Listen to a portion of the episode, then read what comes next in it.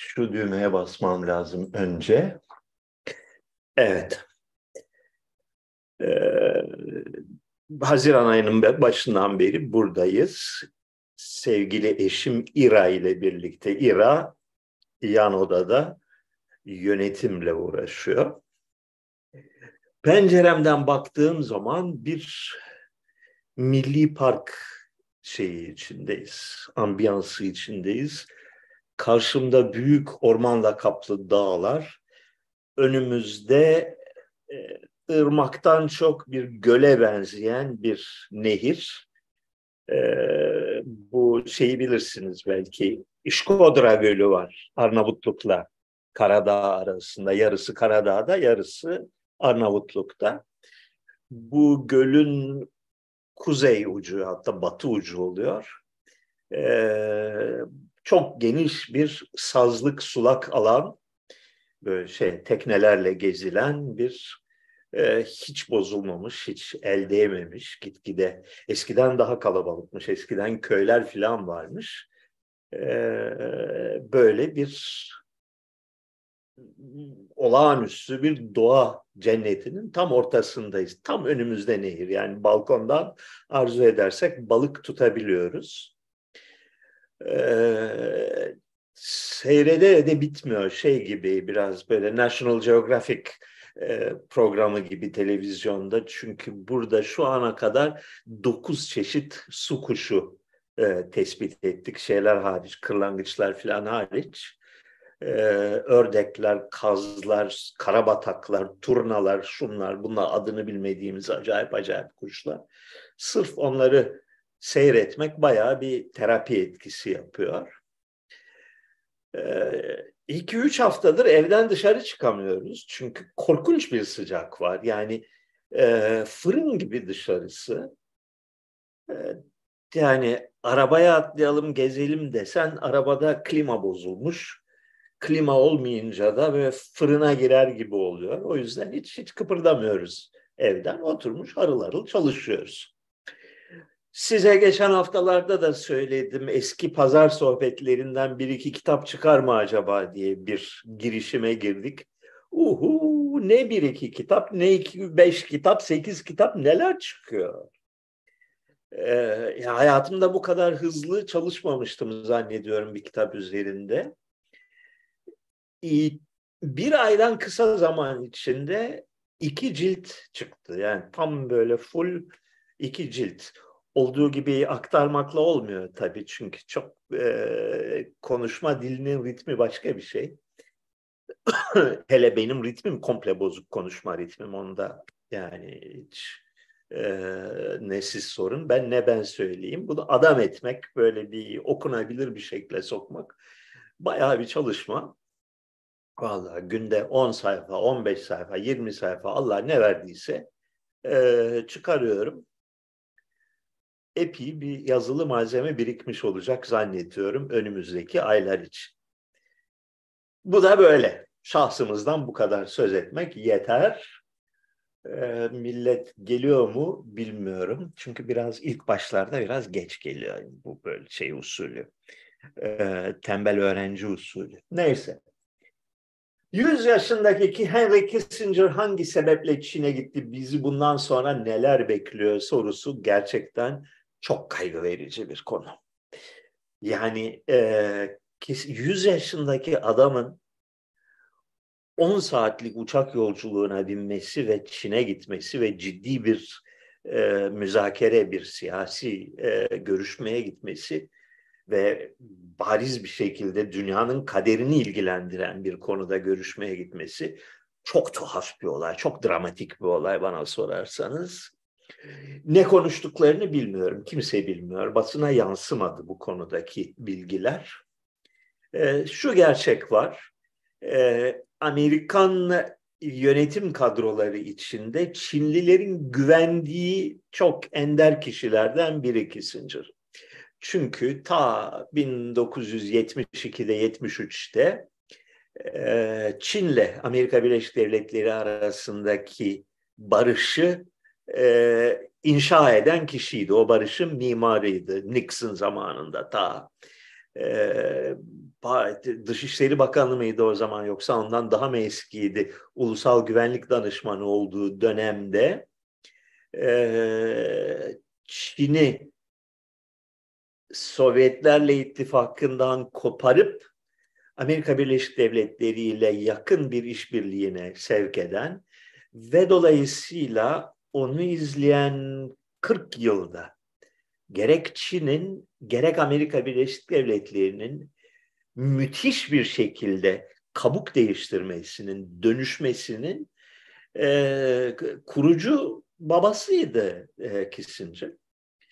Ve e, geçen seneden beri, bir buçuk seneden beri son derece kuvvetli bir şekilde Amerika'nın Rusya politikasının yanlış olduğunu, e, Ukrayna'da zorla çıkarılan savaşın e, bir büyük bir diplomatik gaf olduğunu e, ileri sürüyor. E, Çin'le ilişkilerin radikal bir şekilde bozulmasındaki tehlikelere işaret ediyor. Şu anda benim gördüğüm kadarıyla Çin'le Amerika Birleşik Devletleri arasındaki temel e, ana savaş meydanı e, dolar tahvillerinin boşaltılması hadisesi. Çin anladığım kadarıyla trilyon dolar düzeyinde e, telaffuz edilen e, Amerikan borcunun sahibi. Yani bo- Amerika borçlanıyor, tahvil çıkarıyor, bunları Çin alıyor ve rezerv olarak tutuyor, bir e, güvence olarak elinde tutuyor. Son aylarda, son bir yıl boyunca sistemli olarak Çin bunları bu elinden at çıkarmaya başladı. Birçok başka e, devlet de e, buna benzer bir sürece girdiler. Bunun kısa bir süre içinde e, devasa bir e, finans krizine yol açması bekleniyor. Yani belli bir yüklü noktaya gelindiği anda e, e, Amerikan tahvilleri çöker. Dolayısıyla dolar çöker ve en azından görünen o ki Rusya, Çin, Brezilya, Suudi Arabistan, İran'dan oluşan bir ittifak sistemli olarak bu hedefe oynuyor. Bu Amerika çapında bir devletin asla kabul etmeyeceği, asla sindirmeyeceği, yani gerçek anlamda savaş nedeni olan bir eylem. Yani e, Çin çıkıp doları çökertirse eğer, bunun cevabı savaştır. Ya başka bir çıkış yolu yok çünkü bunun. Elbette Çin'in bu derece akılsızca bir şeyi e, sonuçlarını hesaplamadan veya süreci iyi idare etmeden e, götüreceğini kimse düşünmüyor. Ben de düşünmüyorum. Fakat belli ki orada çok ciddi bir kriz var. Çok büyük bir kriz var. Ve e, Henry Kissinger yüz yaşında olmasına rağmen e, belki de bu krizi e, çözümlemek için, yumuşatmak için yahut da belki bir takım tehdit unsurlarını gizlice dile getirmek için kalktı, Çin'e gitti. Maşallah demek lazım adama. Çünkü gerçekten yüz yaşında. Ve ne bileyim kilolu falan da bir adam üstelik. Allah ömrünü arttırsın diyelim, ne diyelim demeyelim aslında. Çünkü e, olumlu görülecek bir insan değil Henry Kissinger.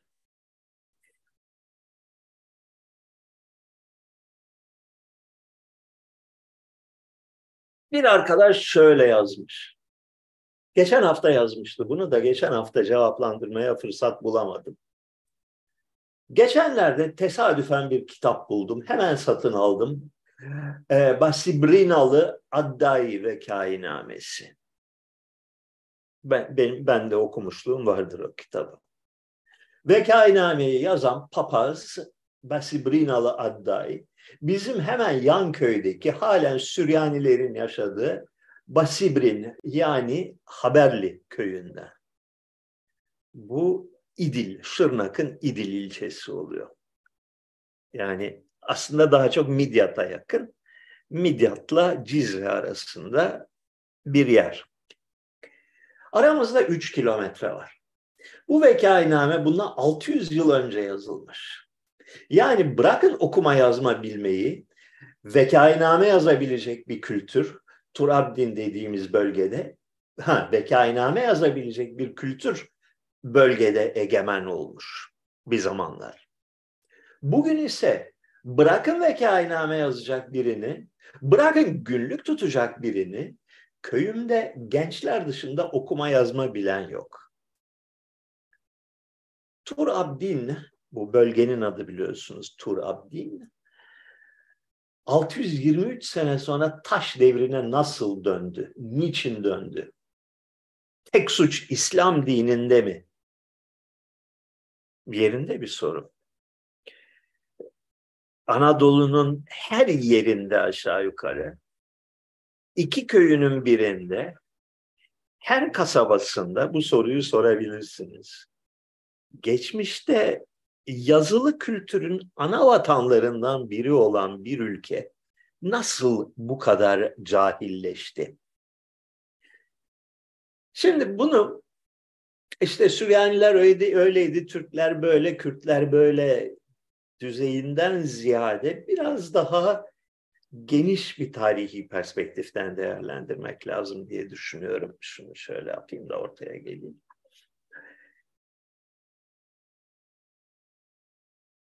Bundan altı yüz sene önce vekainame yazan tek kişi değil, yüzlerce öyle örneği var. Ee, Doğu Anadolu'nun her yerinde, yani Ermenistan'ın ve Kürdistan'ın her yerinde bir yazı kültürü mevcutmuş eskiden. Yani bu yazı kültürü bir vakumda oluşmamış. Yani o köyün halkı hepsi okuma yazma biliyorlarmış, sabahtan akşama kadar oturup kitap okuyorlarmış, olmadı çizgi roman okuyorlarmış diye bir durum yok ortada. Kurum var bunu sağlayan. Kurum. Yani e, Basibrinli Addai genç yaşında, herhalde yetenekli bir çocuk bu denilip bir manastıra verilmiş. Bir manastırda yetişmiş. Bir manastırın kendine özgü disiplini içinde yazı yazmayı, e, koca koca ciltleri istinsah etmeyi meslek olarak edinmiş. Bu bir meslektir. Bu bir ustalıktır. Yazı yazmak bir sanattır. Marangozluk gibi bir sanat.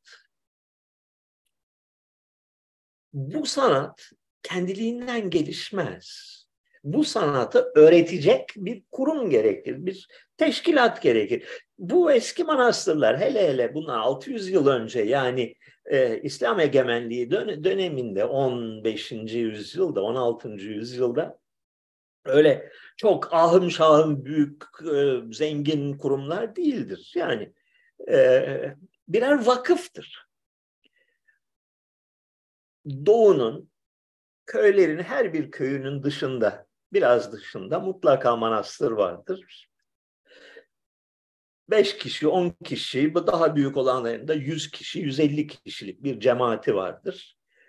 Çok sade koşullarda yaşarlar. Yani e, dünyevi zevklerden ve dünyevi hazlardan uzak kalmayı E, prensip edinmişlerdir. Fakat atıyorum yüz kişilik, yüz elli kişilik bir cemaati yaşam boyu besleyecek bir gelir kaynağı vardır. Çünkü gelirsiz olmaz. Yani manastırı öyle kurdum olduğuyla bitmiyor buraya. Buraya her gün e, ne bir ekmek gelmesi lazım, süt gelmesi lazım, keçilerinin olması lazım, e, ineklerinin olması lazım, tarlasının olması lazım, buğdayının olması lazım. Bir gelir lazım. Yani yüz elli kişi hava civayla yaşamaz. Bir ekonomik bir altyapı olması lazım ve böyle bir kurumun, yerleşik bir kurumun, kuşaktan kuşağa varlığını sürdüren, belirli gelenekleri olan, belirli hedefleri ve idealleri olan bir kurumun olması lazım. Bu kurum yetiştirir Yani okur yazar insan yetiştirmek çok öyle olur, olağanüstü bir şey değil, bir, bir iş. Bu kurumların ortadan kalkması ve yerlerine eşdeğer bir şeyin kurulamaması çok vahim bir çöküş belirtisidir. Ee, gitgide o kanaate varıyorum ki Küçük Asya coğrafyasının, Küçük Asya ve Mezopotamya ve Orta Doğu coğrafyasının tarihteki en başarılı kurumsal yapılanması manastır yapılanmasıdır. Çok uzun yüzyıllar boyunca fonksiyonel olmaya devam etmiş bir kurumsal yapı. İslam fethinden sonra bunun yavaş yavaş miadı dolmuş, yavaş yavaş işlevini kaybetmeye, fakirleşmeye, düşmeye başlamış. Ekonomik altyapısını kaybetmişler, e, arazilerini kaybetmişler. Koyun sürüleri, bin sürüde koyunluk sürüleri varken yüz koyuna düşmüş. Sonra onlar da hasta olup ölmüşler. Küçülmüş manastır kurumu. Bunun yerine eşdeğer kuvvetli bir şey kurulamamış. Manastır kurumunun İslam dünyasındaki karşılığı tekkedir.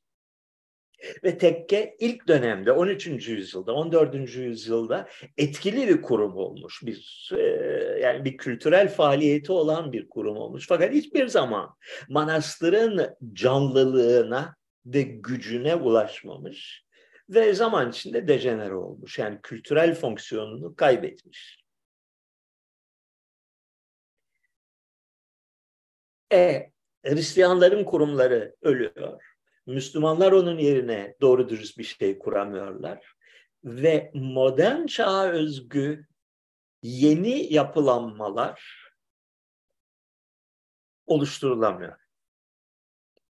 Dışarıdan durmadan bugün hızlı motorlar geçiyor. O yüzden biraz böyle fonda bir şeyimiz var, ses efektlerimiz var. Olaya böyle bakın. Yani kurumsal altyapı açısından bakın. Bugün hala tam orada, yani Basibrin'in bir on beş kilometre, on kilometre ötesinde e, Mor Gabriel Manastırı vardır. Mor Gabriel Manastırı'nı bence Türkiye'de yaşayan ve dünya konusunda ve ülke konusunda fikir sahibi olmak isteyen herkesin, ama herkesin mutlaka en az bir kere ziyaret etmesi lazım.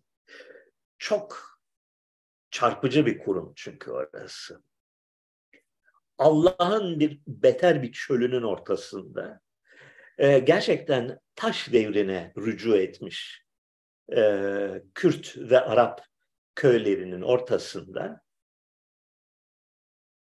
yapayalnız bir adacık orası. Yani ıssız bir yerde, bir tepe üzerinde, etrafı surla çevrili, kapalı bir yer. Burası bin dokuz yüz altmışlara, yetmişlere gelindiğinde ölmüştü.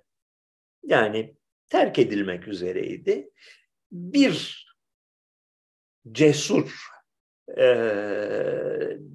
önderin inadıyla, güç, kişilik gücüyle e, ayağa kaldırdılar ve bir yeniden bir eğitim kurumu olarak, bir medeniyet odağı olarak, İnsanların gidip konaklayabilecekleri bir yer olarak tekrar ayağa kalktı. Süryanilerin, Süryani Kilisesi'ne ait bir kurumdur. Ee, gerçekten neler yapılabilir konusunda bir örnek olması gereken bir kurumdur. Biz Şirince'de giriştiğimiz işlerin İlhamını kısmen oradan aldık.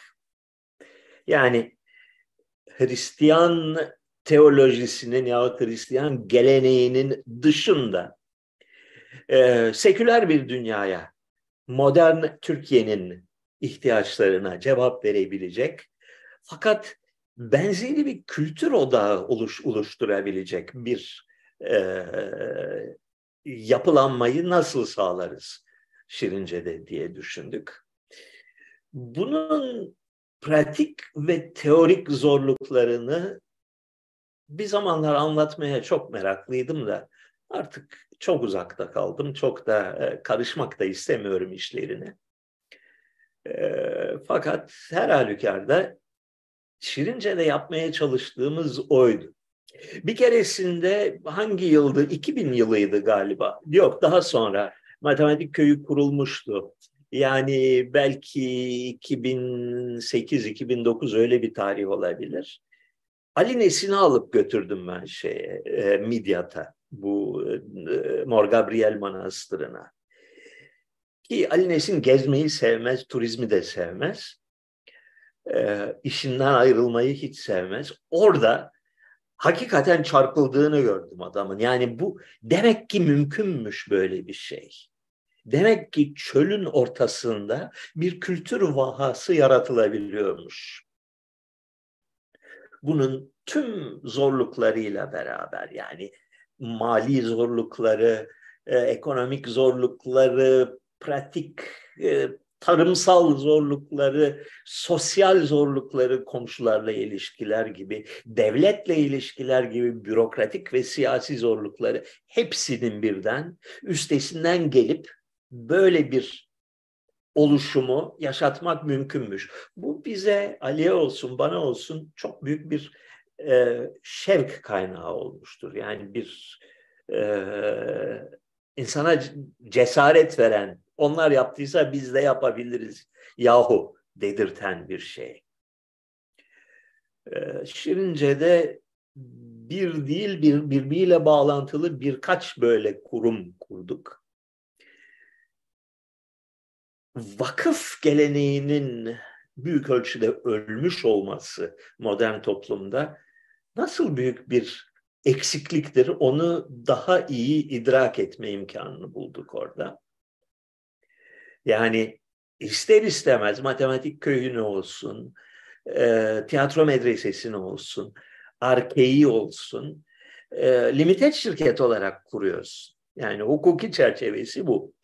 Limited şirket olarak kurduğun zaman bunun getirdiği bir sürü işinden içinden çıkılmaz e, sıkıntıları vardır. Şimdi onlara girmeye gerek yok.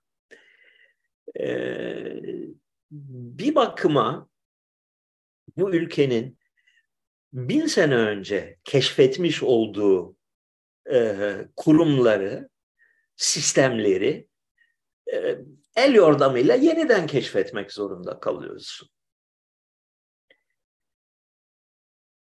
Ama kendini para kazanmak dışında bir şeye adamış olan bir kurum bu toplumda nasıl kurulur, nasıl geliştirilir, nasıl yaşatılır sorularıyla cebelleşmek zorunda kalıyorsun. Zor şeyler bunlar gerçekten. Yani zorluklarının bir kısmı tahmin edebileceğiniz şeyler, bir kısmı tahmin edemeyeceğiniz şeyler içine girmedikçe. Öğreniyor insan. İç savaş ile dış savaş arasındaki farklar nelerdir diye sormuş. Bu da geçen haftalardan kalma bir soru. İç savaşlar genellikle dış savaşlardan çok daha kanlı olur. Bunun da basit bir nedeni vardır, mantıki bir nedeni vardır. Dış savaşın hedefi iki takım arasında, iki taraf arasında yeni bir denge oluşturmaktır. Yani iki tarafın güçler dengesinde bir problem vardır. Biri güçlenmiştir, diğeri zayıflamıştır.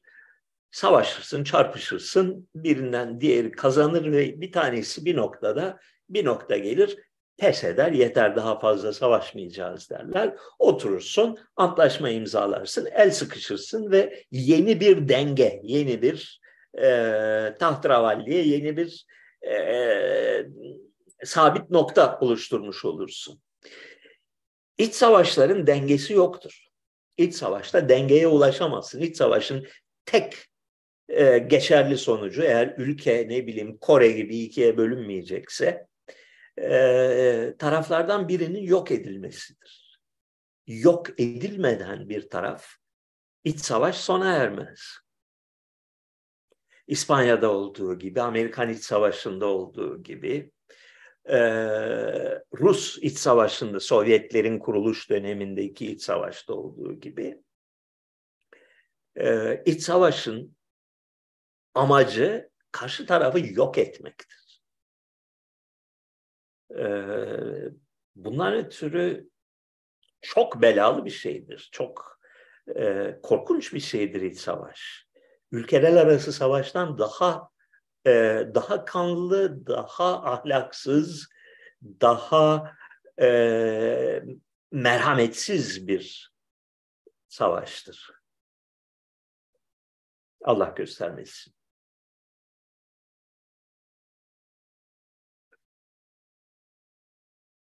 Dur bakayım, burada ne vardı? Şimdi dönelim. Evet. Can Turhan gene yüzlerce soru sormuş. Bir kısmı yönlendirici sorular bunların. Ee, güzel sorular, çok güzel sorular. Fakat başkalarına haksızlık olmaması için o soruları şimdilik es geçeceğim. Ee, sohbetin sonlarında vaktim kalırsa bir iki tanesine dönerim. Randy Marsh, ki bizim her hafta e, dakikaları yazan arkadaştır. Ürünlerini devlet desteğiyle yürütülen araştırmalar ve ödeneklerle geliştiren farmasötik şirketlerinin, yani ilaç şirketlerinin devletleştirilmemesi için mantıklı bir sebep var mıdır? Bakarsan gerçekten bir kepazelik durumu var. Çünkü mesela bu sözde e, COVID aşısı hadisesinde neyi gördük? E, aşı aslına bakarsanız e, uluslar, yani devletler geliştirdiler aşı denilen şeyi, e, sıvıyı. E, Çin, Pfizer'in ve diğer firmaların tesislerini kullandılar. Bolca, cömertçe onlara fon aktardılar. Ondan sonra dediler ki bu ürün sizindir, siz bunu pazarlayın. Yani ürün gibi, diş macunu pazarlar gibi, e, ne bileyim bulaşık eldiveni pazarlar gibi markanızı koyun üzerine, markalı olarak pazarlayın dediniz. Bunda büyük bir kepazelik olduğu ortada. Çünkü hakikaten on milyarları bulan bir e, şey var, para akımı var bu işin içinde. Ve neden bu paralar e, özel firmalara, e, yani kendi hissedarlarının, yatırımcılarının kârı dışında hayatta bir amacı olmayan ve hukuken hayatta bundan başka bir amacı olamayacak olan firmalara aktarılıyor? Soru haklı bir soru. Fakat cevabı yanlış. Çünkü peki şey yaptın, devletleştirdin diyelim. Devletlerin bundan bir farkı kaldı mı? Yani özel firmadan alıp devlete verdiğin zaman bir şekilde kamunun bunun üzerinde daha büyük bir işle şeyi, bir kontrolü oluyor mu? Yahut finansmanının yapısında bir değişiklik oluyor mu?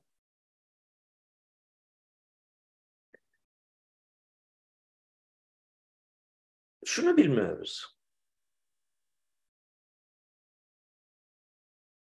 Devletler tarafından büyük bir yatırımla geliştirilen bir takım ürünler, onlar tarafından kontrol edilen, onlar tarafından onay prosedüründen geçirilen bir takım ürünler sayesinde e, firmalar büyük gelirler elde ediliyor, ediyor. Bu gelirlerin ne kadarı komisyon olarak, rüşvet olarak, el altından ödeme olarak ve vergi olarak yine kamuya dönüyor? Bu konuda gerçek bilgilere ulaşmamız mümkün değil. Bu firmaların sahibi olan sermaye kuruluşlarının gerçek güç dengeleri nelerdir ve kamu bunların içinde ne kadar pay sahibidir? O da belli değil. Faraza yarın bunları bir kamu kuruluşuna devrettiğiniz zaman bu kamu kuruluşunda çeşitli özel çıkarların çeşitli kimlikler altında taşeron olarak, danışman olarak, tesis kiralayan olarak, yani arazi sahibi olarak, pazarlama kanalı olarak ne ölçüde pay sahibi olacaklarını da bilmiyoruz. Dev, kapitalist denilen düzenlerde ki bu klasik liberter e, hayallerdeki kapitalizmle en ufak bir alakası olmayan yeni bir düzenden söz ediyoruz. Bu düzende özel denilen firmalarla kamu denilen firmanın yapısal olarak aralarında ne farklar vardır belli değil.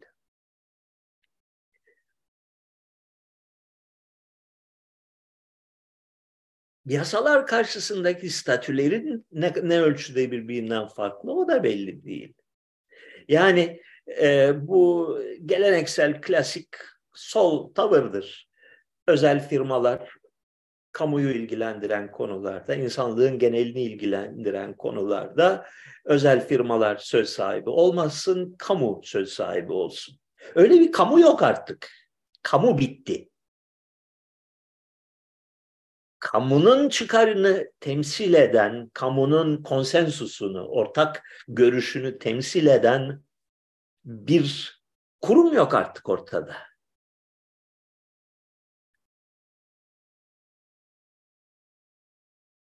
Acıklı bir durumdur, kötü bir durumdur.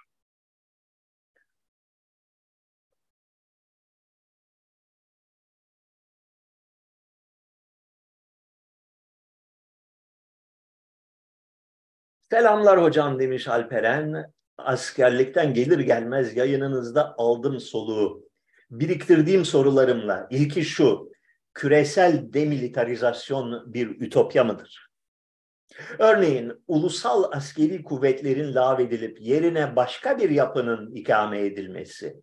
Örneğin uluslararası hukukça kurulan ve denetlenen evrensel bir ordu fena olmaz mıydı? Evet, fena olurdu ve çok fena olurdu. Son yılların bin dokuz yüz doksan birden bugüne geçen sürecin en büyük bize öğrettiği ders budur.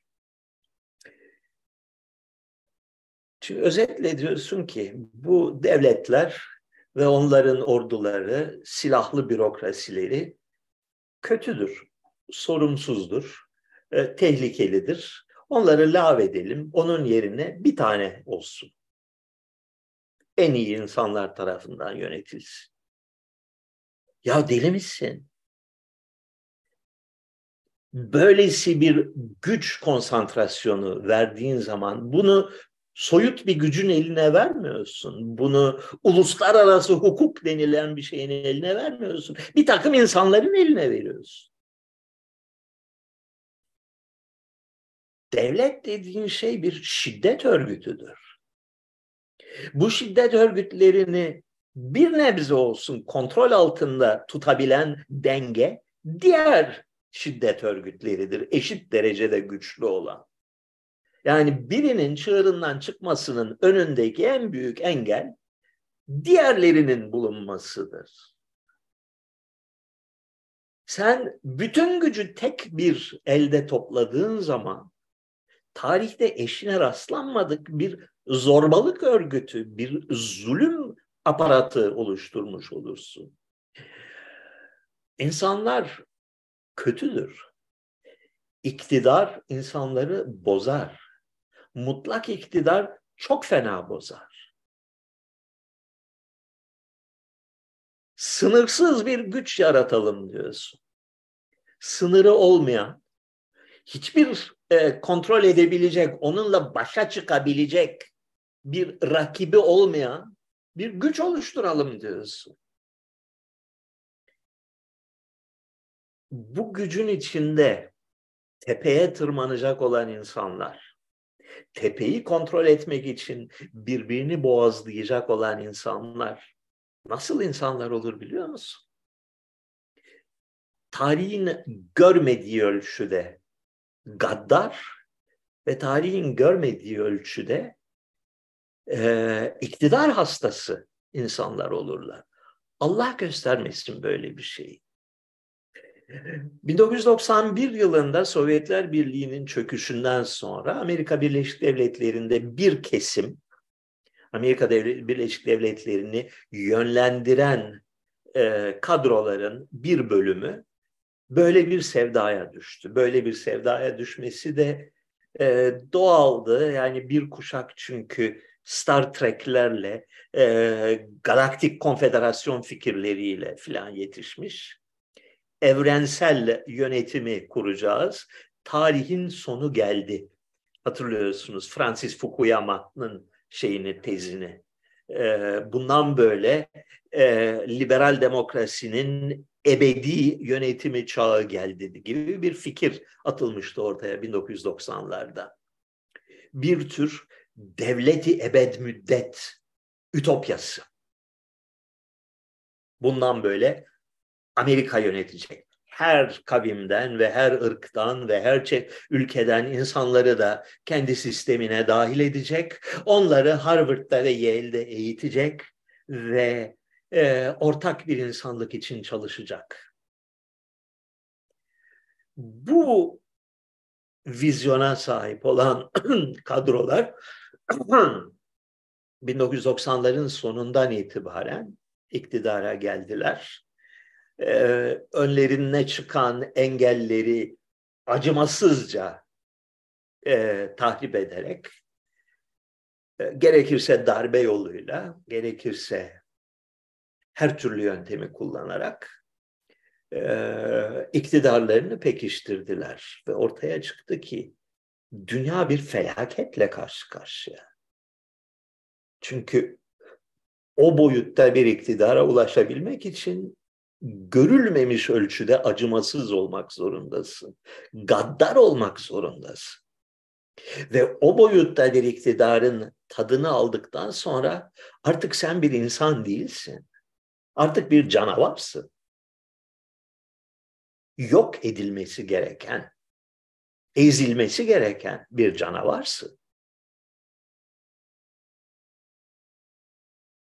Amerika Birleşik Devletleri ve onun temsil ettiği ittifak bu korkunç tuzağa düştü. Ve bugün onlardan insanlık nasıl kurtulacak diye kara kara düşünüyor herkes. Çünkü insanlığın onlardan kurtulması lazım. O gün geldi. Acilen kurtulması lazım.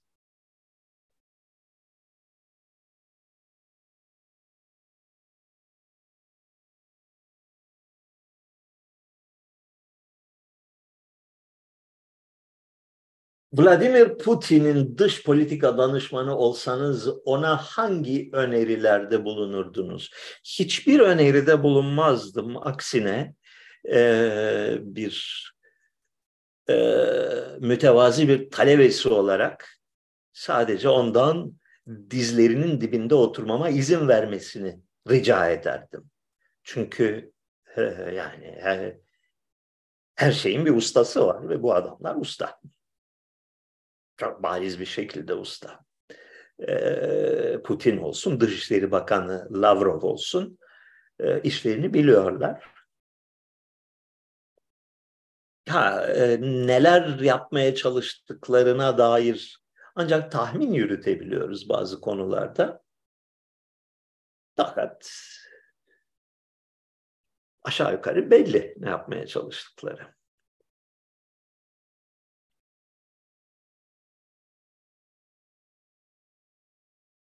Rusya'nın kaderi, Rusya'nın e, kaçınılmaz e, hedefi e, Avrupa ile bütünleşmek olmalıdır. Eskiden beri böyle olmuştur ve bugün de değişen bir şey yoktur. e, Avrupa ile bütünleşmek olmalıdır. Bunun için Avrupa'nın e, Amerikan esaretinden kurtarılması lazım. Tahmin ediyorum ki ellerinden geldiğince e, bu proje üzerine çalışıyorlar ve çalışacaklar. E, Almanya ve Rusya gibi birbirini bütünüyle tamamlayan, yani birbirinin eksiklerini e, gideren, yani böyle yin ve yang gibi iç içe geçen iki e, ekonomi yok dünyada. Ve eski dünyada ciddi boyutlarda bir ekonomik kalkınmanın ve e, barışın şartı Almanya ile Rusya'nın yakın bir işbirliği içine girmesidir. Başarabilirlerse ne âlâ, buna çalışıyorlardır.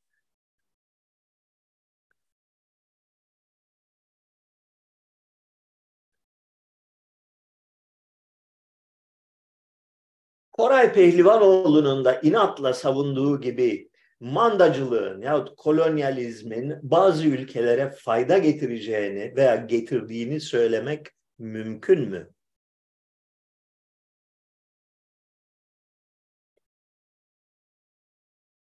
Şöyle bir gerçek var. İngiliz ve Fransız kolonyalizminin Ee, egemen olduğu, geçmişte egemen olduğu ülkelerin hiçbirinde hiç kimse bunun iyi bir şey olduğunu savunmuyor.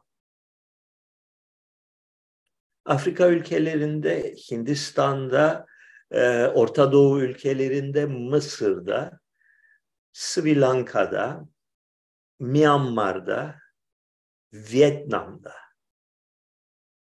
Ee, bu ülkelerin yönetici kadroları arasında, akıllı eren kesimleri arasında İngiliz idaresi çok iyiydi ya, keşke devam etseydi diyen bir Allah'ın kulunun olmaması nedir? Tesadüf müdür sizce? Yoksa bu insanlar komple cahil oldukları için mi öyle? Yani şu var, Hindistan'da İngilizlerin de bir takım katkıları oldu diyen çok var. Yani demir yollarını onlar kurdu. Kötü bir şey miydi? İyi ki kurdular. Bundan yana kuşku yok.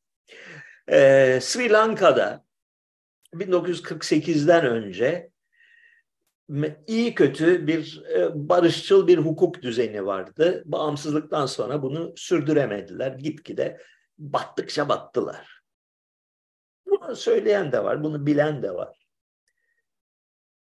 Buna rağmen kimsenin bu kolonyalizmi savunmaması sizce yabana atılacak bir gerçek olabilir mi?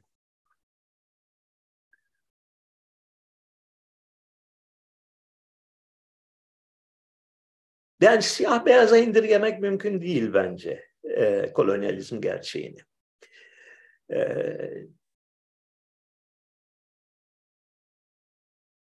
Hindistan'da yaptıkları şudur. Hindistan'da İngiliz egemenliğinin iki dönemi vardır. Birinci yüzyılı ve ikinci yüzyılı diyelim. on sekizinci yüzyılda başlayan birinci yüzyılı bir kepazeliktir, bir soygundur. Soygundan başka hiçbir amacı yoktur. Hiçbir makul açıklaması yoktur. Hindistan o tarihte büyük ihtimalle dünyanın en zengin ülkesiydi. Ee, yani ekonomik kalkınma, ticaret hacmi, e, lüks üretimin ve tüketimin boyutları, nüfus vesaire birçok açıdan e, dünyanın en zengin ülkesiydi. Muhtemelen Avrupa'dan daha zengindi on sekizinci yüzyıl başında. Talan ettiler. Yani bayağı bildiğin soygun. Silahlı soygundu Hindistan'da yaptıkları. Yok ettiler. Hindistan'ı mahvettiler. Ee, hiç tartışacak bir şey yok bu konuda.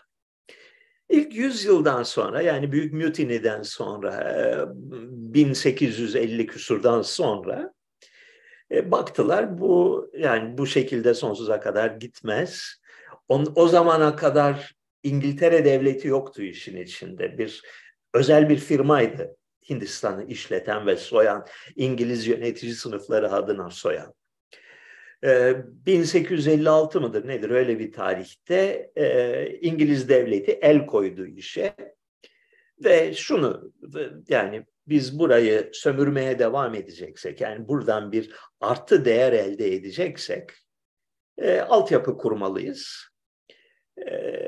eğitim sağlamalıyız, yerlilerden bir yeni bir zümre, İngilizlere sadık eğitimli bir zümre yetiştirip, İngilizce bilen bir zümre yetiştirip, ikinci kademe işlerde onları istihdam etmeliyiz. Yoksa yani bizim nüfusumuz yetmiyor Hindistan'ı yönetmeye. Ve o noktadan itibaren Hindistan'a bir takım yatırımlar yaptılar.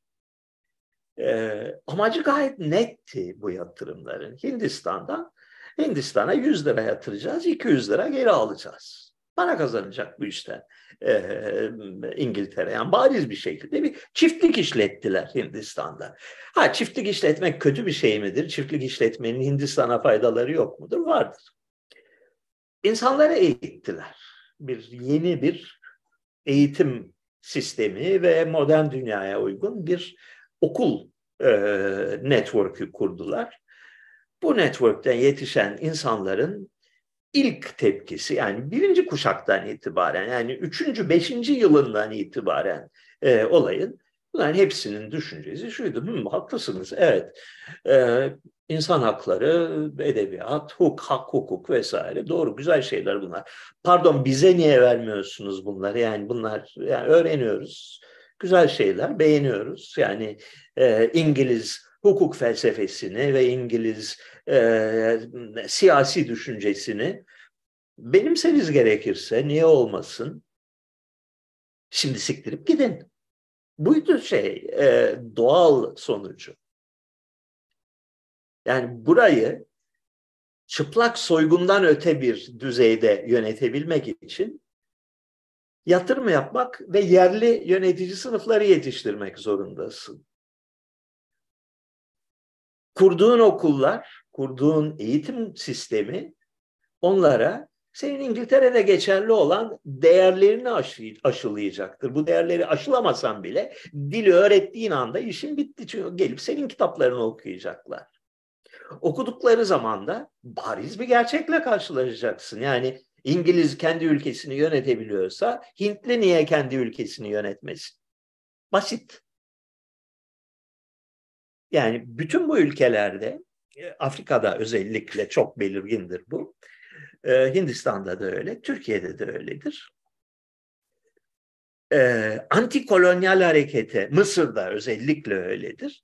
Antikolonyal harekete öncülük eden insanların hepsi batılı eğitim almış insanlardır. Batının tezgahından geçmiş, en son, en çağdaş, en modern fikirleri benimsemiş ve bunun doğal sonuçlarını, mantıki sonuçlarını derhal idrak etmiş insanlardır. Ee, bu mandacılık bazı ülkelere fayda getirirdi filan hikayesi yok örneği bunun. Kimse memnun olmamış bunlardan. Artı yani bir de bu Koray Pehlivanoğlu, Koray Pehlivanoğlu güzel bir adam, akıllı bir adam. Yani dünyadan haberdar bir, bir duygusal mücadele gücü olan bir insan da bu Batı hayranlığı gerçekten kabak tadı veren bir e, hastalık başka bir şey değil. Ve bu vesileyle yani son günlerde bir şey İngiliz mandası övgüsü var. Türkiye'de İngiliz mandası diye bir şey hiçbir zaman, hiçbir tarihte bir gün için bile gündeme gelmedi. Böyle bir şey yoktu. Böyle bir şey siyasi olarak imkansızdı. Amerikan mandası geldi sadece gündeme. Birinci Dünya Savaşı'nda Türkiye yenildi. Çok feci yenildi. Yani bitti. Devlet olarak varlığı sona erdi. İmparatorluk olarak varlığı komple sona erdi. Şimdi bunlar ne yapacağız biz? Ee, kolonize etme veya bir batılı ülkenin e, yönetimine girmesi hiçbir zaman söz konusu olmadı Türkiye'nin. Böyle bir şey olmadı. Mümkün değildi böyle bir şey. E, bunun gerekçeleri üzerinde durmaya gerek var mı bilmiyorum.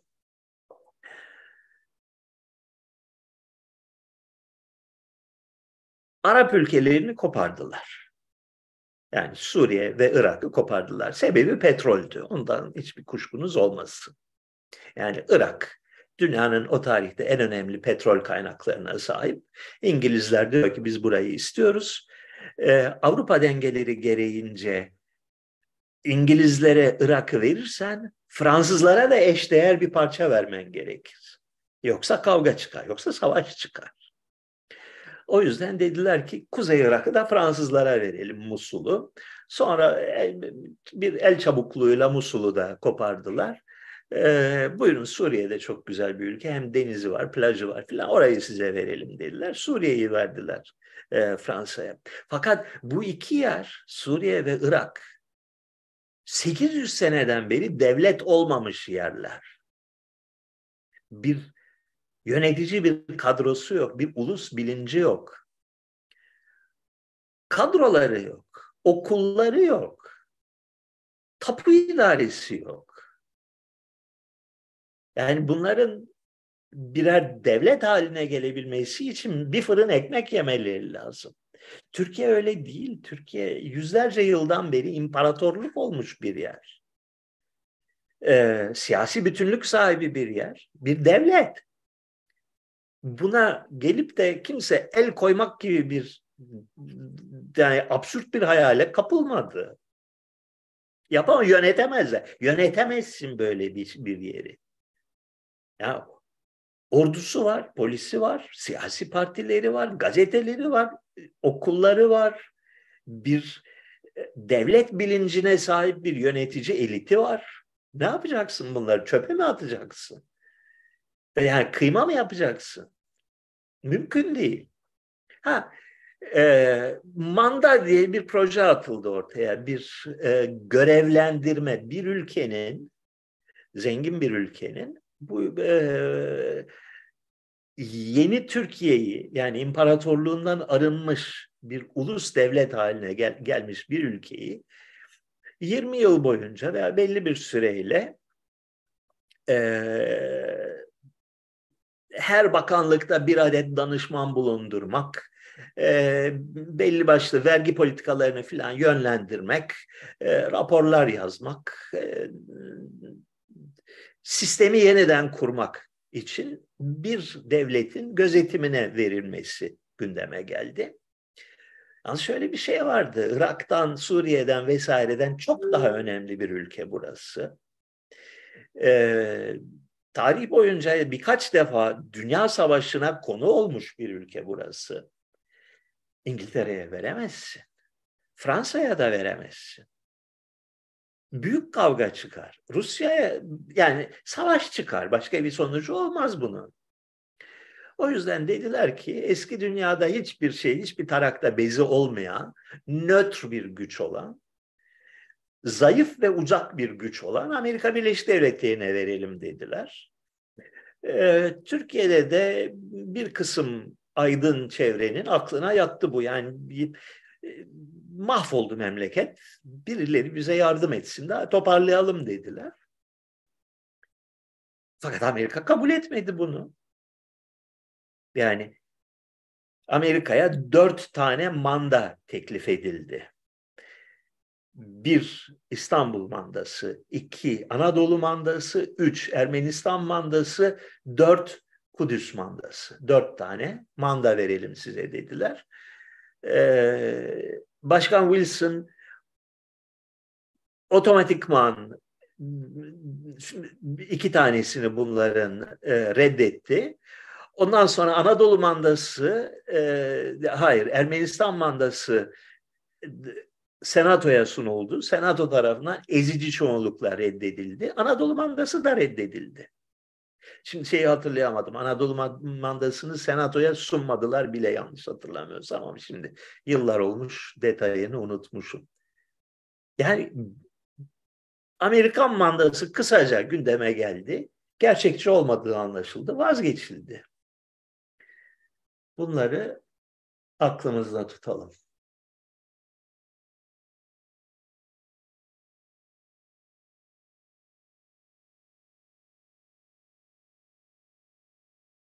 Geçen gün yetmiş iki R C mezunlarından, Robert College mezunlarından bahsetmiştiniz.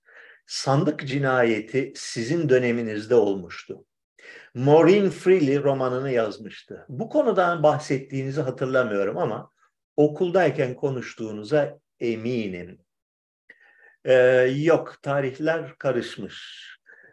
Ee, sandık cinayeti olayı bin dokuz yüz yetmiş bir'di. Yani yetmiş bir miydi? Şöyle.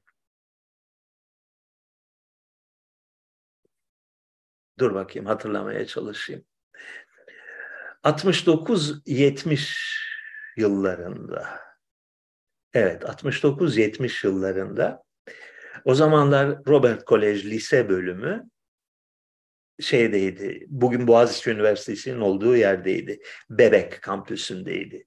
Ve orada bir e, devrimci örgütlenmenin önemli bir odağı haline gelmişti. Yani okulun e, son derece elit bir okul olan, bir Amerikan okulu olan e, ve Türkiye'nin yönetici kadrolarını yetiştirmek için kurulmuş bir okul olan e, Robert College, Ee, silahlı devrim örgütü fikrini taşıyan Marksist militanların bir e, yatağı haline gelmişti.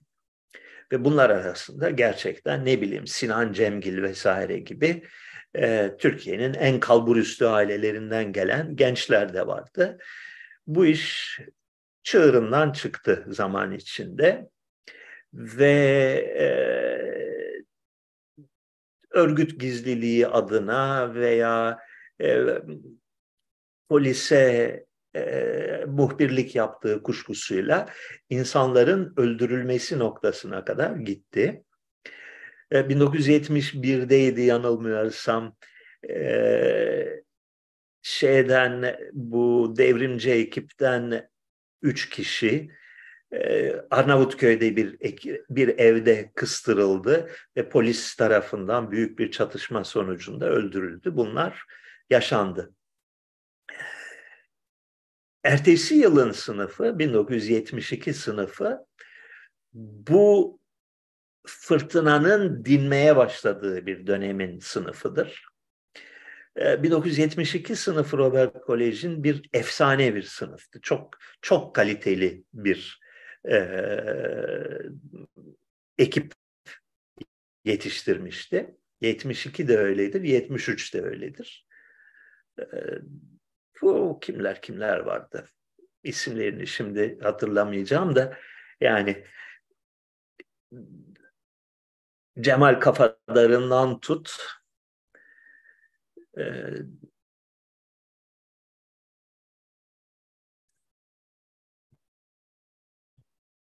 şişman deprem profesörüne kadar. Of ya. Neyse.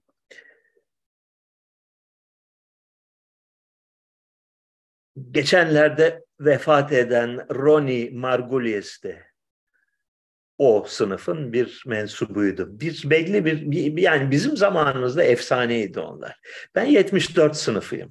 Yani bizim zamanımızda artık E, siyaset silinmişti Robert College e, şeyinden, ekibinden.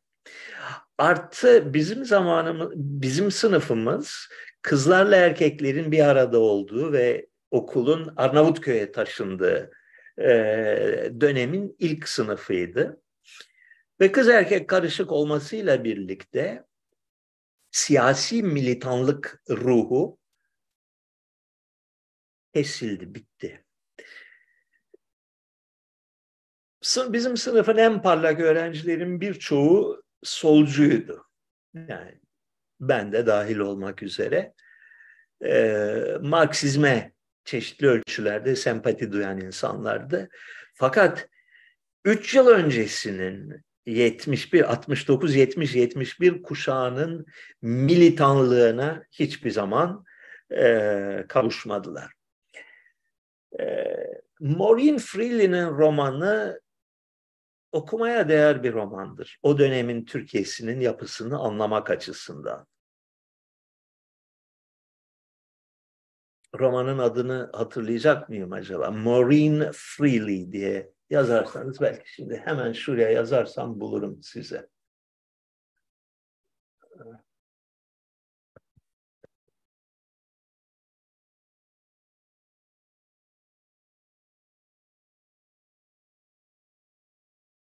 Hı-hı. Ay, yanlış yere yazdım.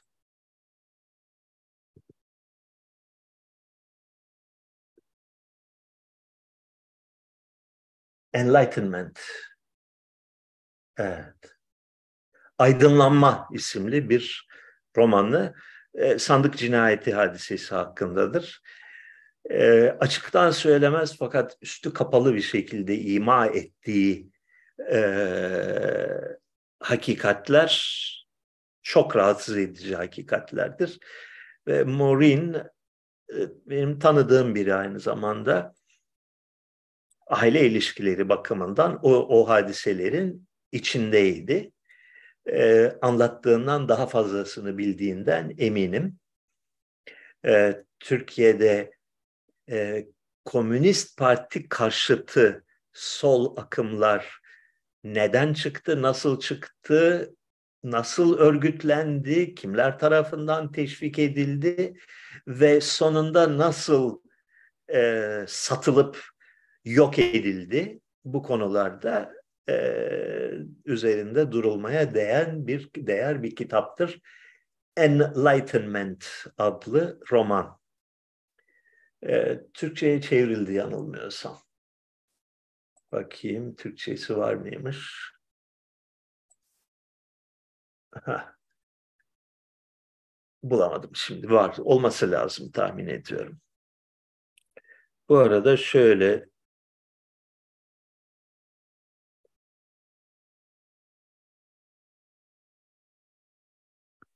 tamam, gene Kissinger hakkında sorular gelmiş.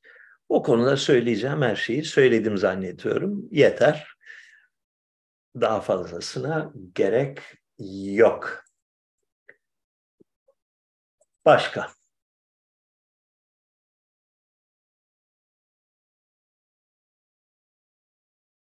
Yeni gözlükleriniz çok şık hocam, heyecanla bekliyorum yayını. Bu yeni gözlüklerim değil bunlar benim. Bunlar benim en eski gözlüklerim.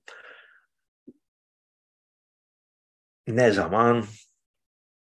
iki bin yedi iki bin sekiz gibi bir tarihte Selçuk Optik'ten satın almıştım. Selçuk kasabasındaki.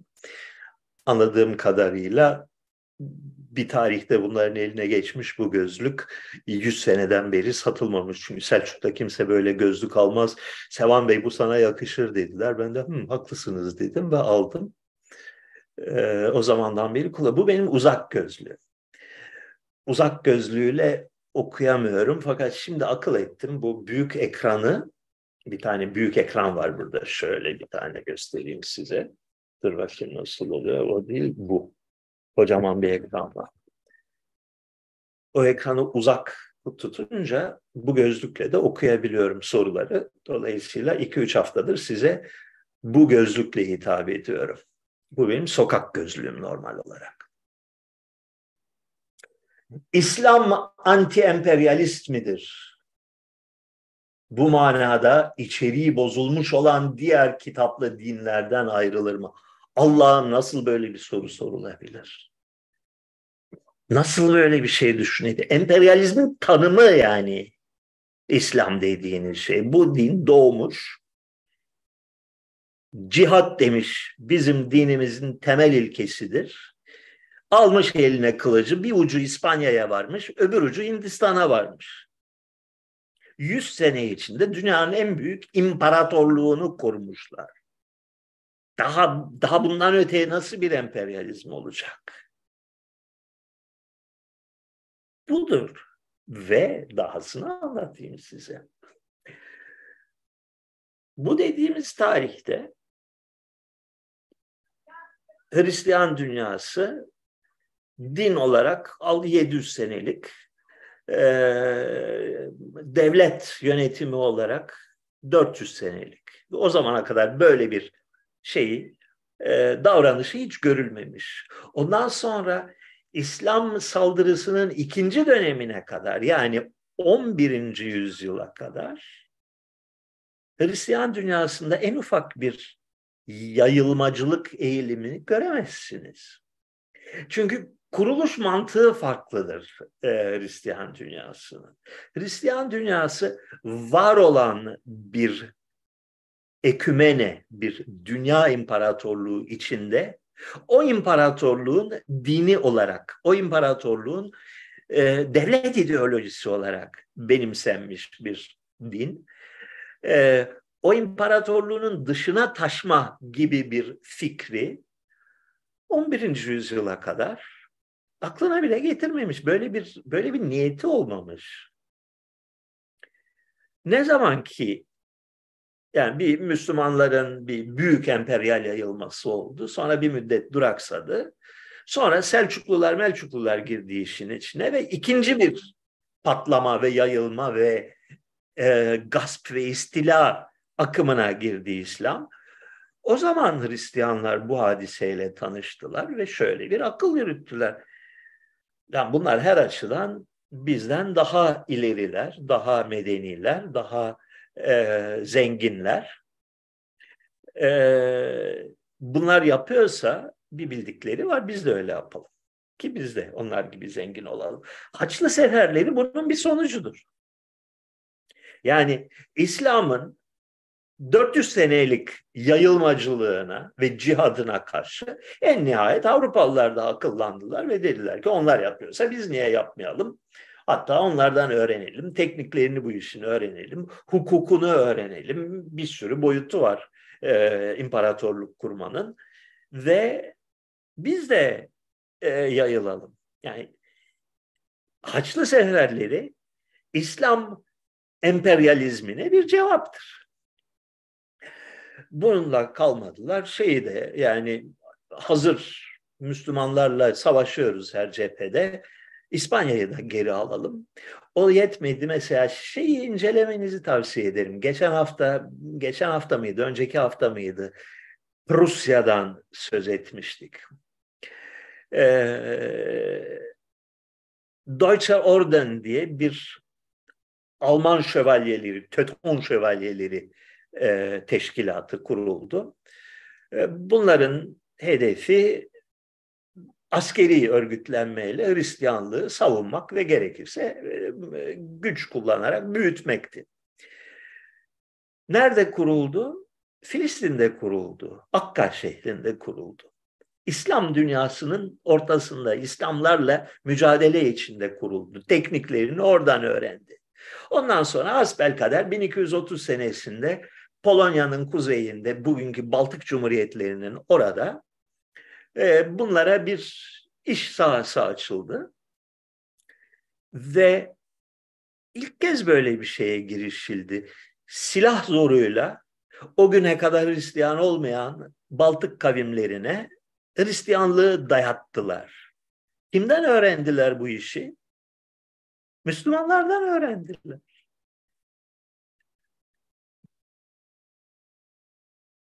on dokuzuncu yüzyıla, yirminci yüzyıla gelindiğinde Batı dünyası dünyaya egemendi. İslam ülkelerine de egemendi. Dolayısıyla bunlara karşı başlatılan siyasi mücadele İslam kisvesi altında başlatıldığı için yirminci yüzyılda, yirminci yüzyılın son çeyreğinde doğrusunu isterseniz, bin dokuz yüz yetmişlerden sonra İslam'ın da anti-emperyalist bir boyutu olabileceği keşfedildi. Tarihi boyunca emperyalizmin Allah'ı olan bir din birdenbire başka birilerinin emperyalizmine karşı bir direniş etosuna, bir direniş ruhuna kavuştu. İyi bir şey miydi? İyi bir şeydi herhalde. Doğrudur.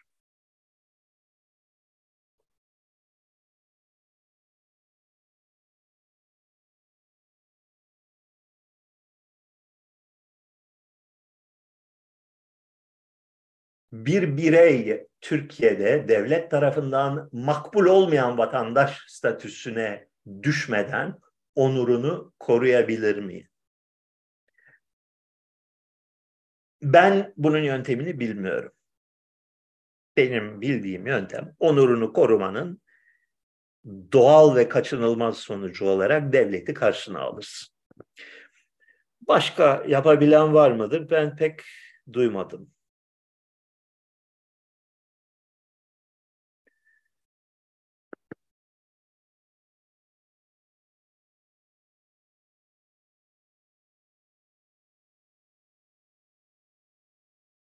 Bir kere doğruyu söylemek, doğru olduğuna inandığın şeyi söylemek, e, Türk devletinin genetik yapısına, yani D N A'sına aykırı bir şey. E, hakikat ancak otoritenin emrettiği şeydir denen bir altyapı üzerine kurulmuş Cumhuriyet rejimi. Propagandayı çok önemsemiş, temel amaç olarak e, gözetmiş. E, dolayısıyla ya dur bakayım bu, bu doğru değil diyen insanları mimlemiş, ezmiş, yok etmiş. E, her aşamasında, son yüzyılın her aşamasında daima iç düşmanlar yaratıp bu iç düşmanlarla mücadeleyi e, devlete sadakatin temel ilkesi olarak e, ortaya koymuş. E, dolayısıyla onurlu bir insanın doğal olarak göstereceği refleks, yani tamam siz öyle diyorsunuz da bunlar iç düşman benim dostumdur, kötü insan değil ki bunlar dediğin anda sen de iç düşman kategorisine düş, düşmüş oluyorsun. Ee, bu koşullar altında onurlu bir insanın, şeref sahibi bir insanın Türkiye Cumhuriyeti'nde başını belaya sokmadan varlığını sürdürmesi mümkün müdür sorusunun cevabı zor, çok zor, imkansız hatta. Ee, şöyle diyeyim, son yüzyıl içinde Türkiye'de gerçekten onurlu denilebilecek, gerçekten topluma bir ahlaki önder olma niteliğine sahiptir bu insan diyebileceğin insanların hepsi, istisnasız hepsi, siyasi görüşün ne olursa olsun, dini tercihlerin ne olursa olsun, her zaman e, köpekler gibi kovuşturulmuş, en az bir kere hapse girmiş, sürgüne gitmiş, yurt dışına kaçmış, e, devlet memurları tarafından katledilmiş, e, hayatı zehir edilmiş, yok edilmiş, e, malları müsaade edilmiş, e, itibarı beş paralık edilmiş, yalanla ve iftira ile ezilmeye çalışılmış insanlar. Yani Nazım Hikmet'inden tut, Said Nursi'sine kadar. Aziz Nesin'inden tut, hepsine kadar. Ee, yani yalnız e, solcular yahut İslamcılar yahut Kürtçüler de değil. Ee, bilim insanları, sanatçılar, yazarlar, Orhan Pamuk gibi biri, yani siyasi anlamda suya sabuna pek fazla dokunmayan biri. Hakikati söyleme cüretini göstermeye başladığı andan itibaren Türkiye Cumhuriyeti Devleti tarafından bu insanlar istenmeyen adam ilan edilmişler, inim inim inletilmişler. Temel vatandaşlık haklarından yoksun bırakılmışlar. e, inkar edilebilecek bir gerçek değil bu.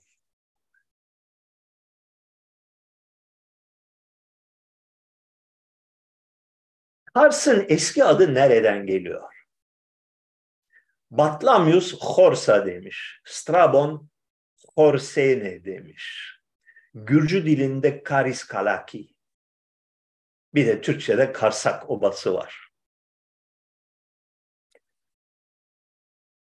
Kars, kalın K ile, yani e, Arapçadaki Kaf harfiyle, Ermenice'deki kalın K harfiyle yazılan Kars'tır oranın adı.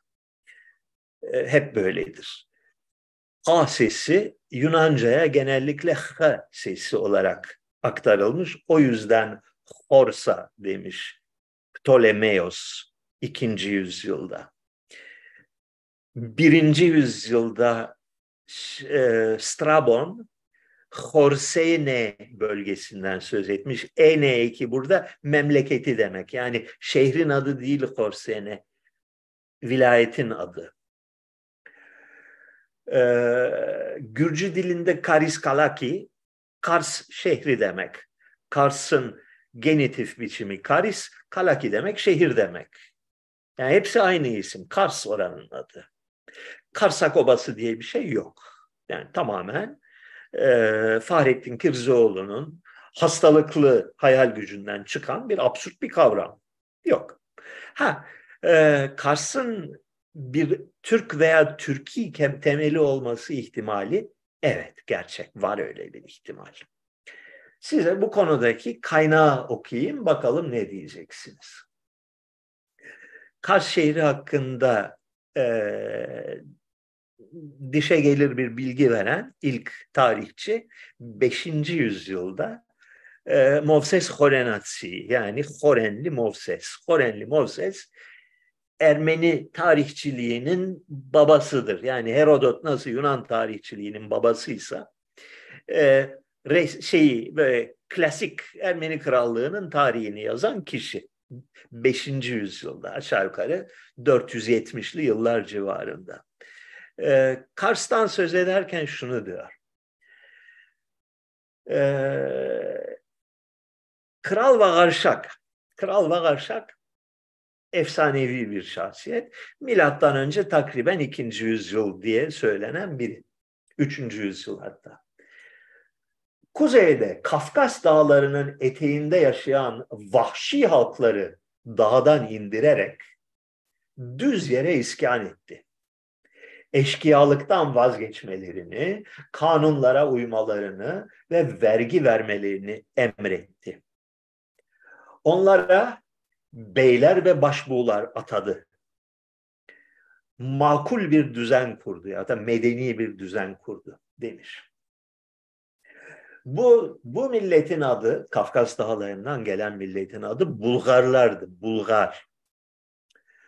Bulgarların Vınt diye yazmış, Vent veya Vınt adlı önderinin yerleştiği bu yöreye Vanant adı verilmiştir. Vanant, Kars merkez ilçesini ve biraz da Selim ilçesinin bir bölümünü kapsayan bölgenin adı. Tarihteki, oradaki e, e, ilçenin diyelim, kontluğun diyelim adı. Buranın köyleri bugüne kadar bu zatın kardeşlerinin ve onun soyundan gelenlerin adlarını taşır. Şimdi şöyle bir problem var burada. Bulgar demiş. Bulgar diye bir Türk kavmi var. Biliyoruz bunu.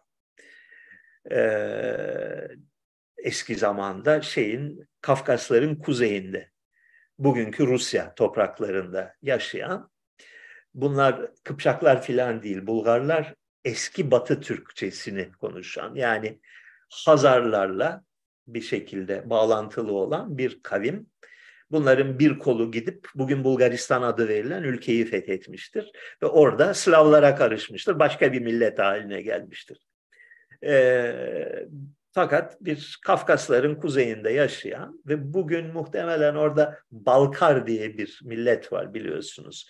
E, Kabarday ve Balkar Cumhuriyeti diye bir yerde var Rusya dahilinde. E, bunlar da bir Türkçe, e, Türk tipi bir dil konuşan insanlar. E, fakat Köktürk Türkçesinden, eski Türkçeden ayrı bir dal Bulgarlar. E, bugünkü devamı onların dilinin sadece Çuvaşçadır. Sadece Çuvaşça eski Batı Türkçesinin bir devamıdır. Neyse, bu işin parantez kısmı. Yalnız şöyle bir problem var. Bulgar adı milattan sonra beliren bir isim.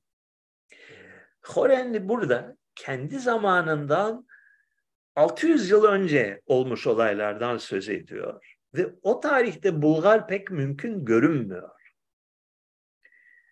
Ee, bu erken Orta Çağ yazarlarında tipik bir hadisedir. Eski zamanın kavimlerini kendi çağlarının adlarıyla e, anlatırlar bazen. Anlatabiliyor muyum? Ta eski zamanda olmuş bir takım olayları beşinci yüzyılın kavramlarıyla bize aktarıyor. O açıdan enteresan. Ahalisi aslen Kafkas soyundan olduğundan onların ecdatlarının töresi uyarınca sonraki zamanlara dek haydutluk ve so- soygunculuğa meyyal idiler. Bu Kars'ta yerleştirdiği insanlar. Haydutluğu büyük zevk alarak iş edindiklerinden hak ve doğru bilirlerdi. Yani soygunculuğu ahlaken doğru bir iş olarak görürlerdi. İkinci Arşak zamanına dek, yani dördüncü yüzyıla dek, Khorenli'den bir iki üç kuşak öncesine dek, sık sık açıkça baş kaldırarak krallığa akınlar düzenlediler. Hatta bundan epey sonra onuncu yüzyılda Kars kralı Muşev zamanında yalnız kırsal yerlerde değil, şehir içinde dahi haydutluk yaygındı. Şimdi bu, bu bilgi Khorenli Movses'ten değil, on birinci yüzyıl tarihçisi Asorik'ten. Fakat Muşev'in oğlu Apas memleketi huzura kavuşturdu. Öyle ki gecenin en karanlık zamanında ve en ıssız çölde dahi insanlar güvenle dolaştılar. Herkes işiyle, gücüyle uğraştı ve doğruluk yolundan sapmadı. Bundan ne öğreniyoruz? Kars bölgesine muhtemelen Türkiye kökenli, fakat ne oldukları konusunda çok da net bir bilgiye sahip olmadığımız bir takım insanları iskan etmişler, yerleştirmişler buraya. Bunlar Ee, Ermeni devletinin ve krallığının e, töreleri ve e, yasaları ve siyasi yapısı içinde yerleşmiş, haraç ödemiş, vergi ödemiş. E, muhtemelen bu ülkenin tümü gibi az ya da çok Hristiyanlaşmış Ermeni e,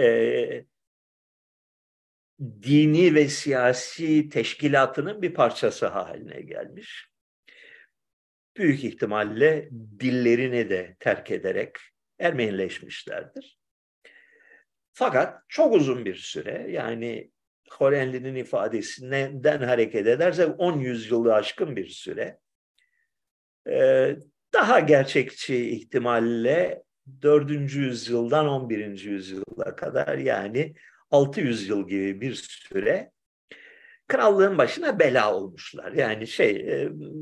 terörist bunlar, yani şimdi Türkçesi bu. Sonra on birinci yüzyılda nihayet, on birinci yüzyılda şöyle bir olay oldu. İlk kez Kars'ta ayrı bir krallık kuruldu, bir Ermeni krallığı. Kars'ta şimdi cami haline getirdikleri büyük Havariler Kilisesi vardır. Kral Abbas o kiliseyi yaptıran adam. onuncu yüzyılda. onuncu yüzyılda ilk kez Kars bir devlet olmuş, bir başkent olmuş. Kars şeyden ibaret. Bugünkü Kars ilinden epey daha küçük bir bölüm. Mesela Ani dahil değil buna. Kars'ın kuzeyi hiç dahil değil. Kars merkez galiba bir de e, Digor ve Kağızman'ı içeren bir bölgede krallık kurmuş ve e, krallık belli ki yerel halkla, o bölgenin egemen olan halkıyla bir şekilde el sıkışmış. Onlarla bir e, modus vivendi, bir arada yaşamanın yollarını bulmuş ve onlar da ha, bu iyi bu adam, şey yapmayalım, bozmayalım işini demiş ve bir arada yaşamışlar. Bu olaydan hemen sonra, yani bir elli sene sonra bu sefer Türkler geliyor işin içine. Oğuz şeyler, Selçuklular. Selçuklular geldiğinde soru şu, bu Kars'ın yerli ahalisi eski anılarını, eski e, kavim kimliğini koruyor muydu veya öyle bir öyle bir konsept var mıydı kafasında? Yoksa artık özbeöz Ermeni mi olmuşlardı? Bu sorunun cevabını bilmiyoruz. Gelen Türkleri nasıl karşıladılar? Onlar o bizim uzun zamandır kayıp kardeşlerimiz, hoş geldiniz mi dediler?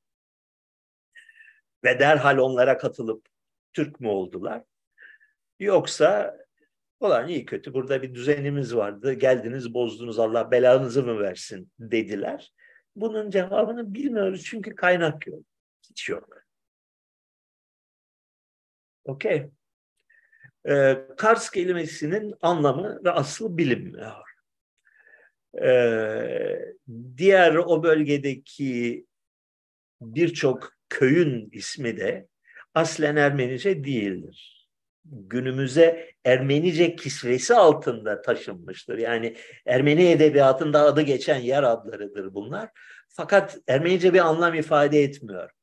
Khorenli diyor ki bunlar o gelen Bulgar dediği e, kavmin yöneticilerinin kişi adlarıdır. Yani e, bunlar atıyorum sekiz kardeşti, her biri bir köyü aldı ve oraya onun adı verildi gibi bir şey diyor. Ee, doğru olması gerekir, muhtemelen öyledir. Ee, Türkiye'nin mikro tarihi bir dipsiz kuyudur. Daldıkça dalarsın ve dibine varamazsın.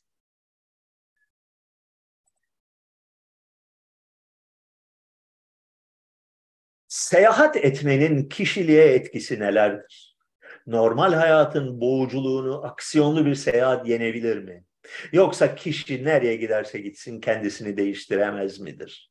Kişi değişmez. Her gittiğin yere kendi kişiliğini taşırsın. Fakat kontekst değiştirdiğin zaman, yani bağlam değiştirdiğin zaman kişiliğinin E, gizli saklı taraflarını ortaya çıkarma, potansiyellerini geliştirme, e, tıkanmış olan bazı ruh kanallarını açma imkanı bulursun. E, ben seyahatin çok önemli bir terapi olduğuna hep inanmışımdır. E, insanoğlunun birkaç ayda bir mutlaka evinden çıkması ve kendini maceraya atması lazım. E, turizmden söz etmiyorum ya, başka tür bir turizm. Seyahat başka şey, turizm başka şey. Turizmde paketlenmiş bir ürün satın alıyorsun. Yani süpermarketten alınan bir video gösterisi gibi bir şey paketlenmiş turizm. İnsana yaramaz, fayda etmez. Ee, seyahatin püf noktası, bir keşfedeceksin. Hiç bilmediğin şeyleri öğrenmek için gideceksin. İki, zorluklarla mücadele etmeye gideceksin. Seyahatte zorluk çekmezsen bir anlamı yok o seyahatin. Yani otur evinde televizyon izle, ne oldu, ne fark eder ki? Seyahat için başının belaya girmesi lazım. Tutuklanman lazım. Himalaya dağlarında arabanın bozulması lazım. Ve oradaki bir e, keşişin hücresinde gecelemen lazım. E, Afrika'da beyaz adamın yıllardan beri ayak basmadığı yerlere gidip dağlarda yürümen lazım. Başına ne gelir belli olmaz. O her şey olabilir. O zorluklarla karşılaşmak ve o zorlukları yenmek bir seyahatin tek meşru amacıdır, hedefidir. Zorlukları, dilini bilmediğim bir ülkede, usulünü, adabını bilmediğim bir ülkede zor durumda kalmak ve ondan kurtulmak, başarıyla bunun üstesinden gelmek. Bu geliştirir seni. Daha iyi bir insan olmanı sağlar. Daha özgüvenli, daha hoşgörülü, daha dünyanın ve insanların çoğulluğunu e, içine sindirebilen, kalbine sindirebilen bir insan olmanı sağlar ki hayatta yapabileceğin çok da fazla. Yani bundan daha iyi ne yapabilirsin ki hayatta?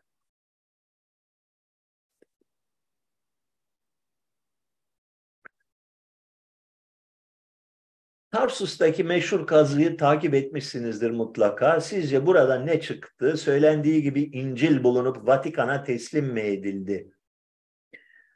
Ee, yok, takip etmiyorum. Yani kabaca bir fikrim var ne olup bittiğine dair. Tarsus'ta e, bir takım erken Hristiyan döneminden kalma bir e, kaynak veya bir, bir, bir bulgu bulundu. Şeyi anlamıyorum. Vatikan, yani Vatikan ne alaka? Vatikan'ın ne ilgisi olabilir böyle bir şeyle? Yani erken Hristiyanlığa karşı e, ait erken Hristiyanlığa ait bir bulgunun üzerinde Vatikan'ın ne hakkı olabilir? Niye Vatikan? Niye aklınıza Vatikan geliyor? Yani Vatikan bir mezhebin e, şeyidir, yönetim merkezidir. Hristiyanlığı temsil etmez, İncil'i temsil etmez. Ee, dünyanın bir bölümünde yaygın olan bir mezheptir. Ha, yani, ha Vatikan'a teslim etmişsin, ha şey, Kamboçya'daki Budist manastırlarına teslim etmişsin. Ne farkı var ki? Alakası yok. Yani Vatikan, Vatikan'la ilgili böyle bir, bir geyik duydun mu bil ki hikaye okuyorlar sana. Hocam, Nablus hezimetinde Mustafa Kemal'in rolü nedir? Çok güzel ve çok esrarengiz bir konudur. Bu, konu, bu konuya daha önce birçok defalar değindiğim için bu sefer artık fazla girmeyeceğim.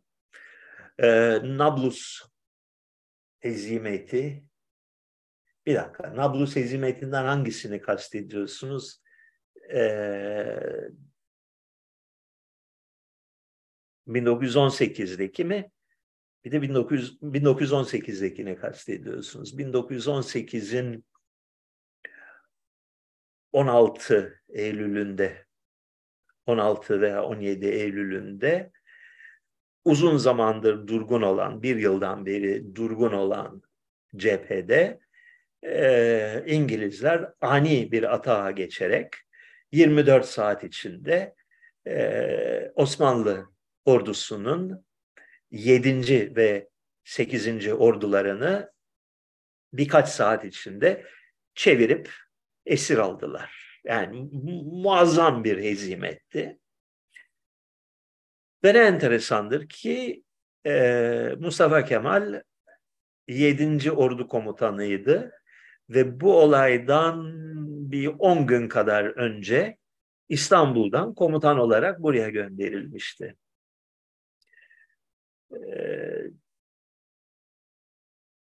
Gelir gelmez o zamana kadar iki ordunun ortak, iki ordu bir de dördüncü ordu vardı Amman'da, üç ordunun ortak komutanı olan Alman Liman von Sanders'i bir tür ordu içi darbeyle devre dışı bıraktılar. Almanları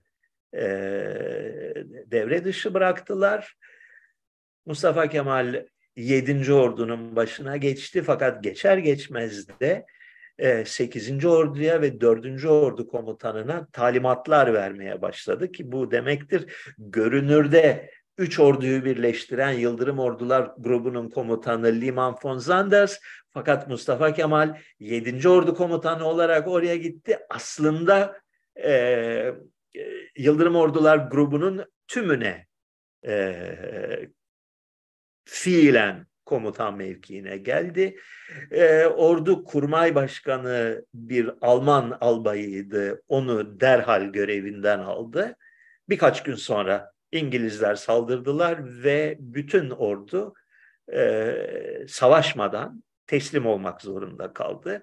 Sadece karargah, e, yani e, ordu karargahı ve Yıldırım Ordular karargahı az sayıda kişi son dakikada kaçmayı başardılar. Esir düşmediler. Şimdi bu çok çok problemli bir öyküdür.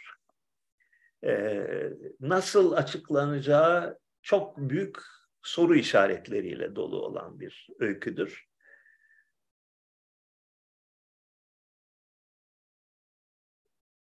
Benim izlenimim, bu işin içinde danışıklı dövüş vardır. Danışıklı dövüş demek bir vatan hainliği ya kötülük anlamına gelmez.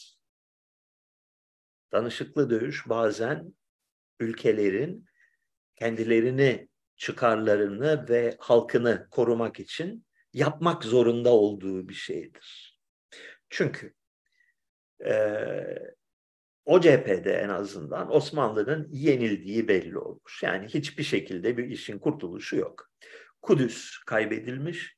Kudüs kaybedildikten sonra e, İngilizler e, muazzam bir yığınak yapmışlar. Sürekli güç yığmışlar. E, bugünkü İsrail'in güneyinde ve Mısır'da olan birliklerine. Ee, Osmanlı ordusu ise bitmiş, tükenmiş durumda. Bugünkü Ukrayna ordusunun durumunda. Yani şeyi kalmamış, yedek personeli kalmamış, e, parası kalmamış. Almanlar, Almanların desteğiyle yaşadı Osmanlı bu savaşta uzun bir süre. Almanların kaynakları tükenmeye başlamış, silah desteği gelmemeye başlamış Almanya'dan. E, yani İngilizlerin eninde sonunda saldırıya geçeceği belli. Geçtiklerinde bu işi kazanacakları da belli. Bu durumda sen Osmanlı olsan ne yaparsın?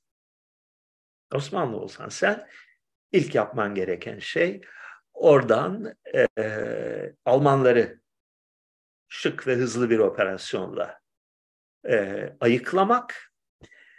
İkinci olarak İngilizlerle gizli kanallardan masaya oturup kardeş tamam, kabul, durum böyle böyle. Yalnız bizim koşullarımız şunlardır. Ee, anlaşalım gel seninle demektir. Ee, üçüncüsü, ordularının, elde kalan ordularının asgari zayiatla bu işten kurtulmasını sağlamaktır. İki ordunun tüm mevcuduyla esir alınması olabilecek en temiz çözümdür.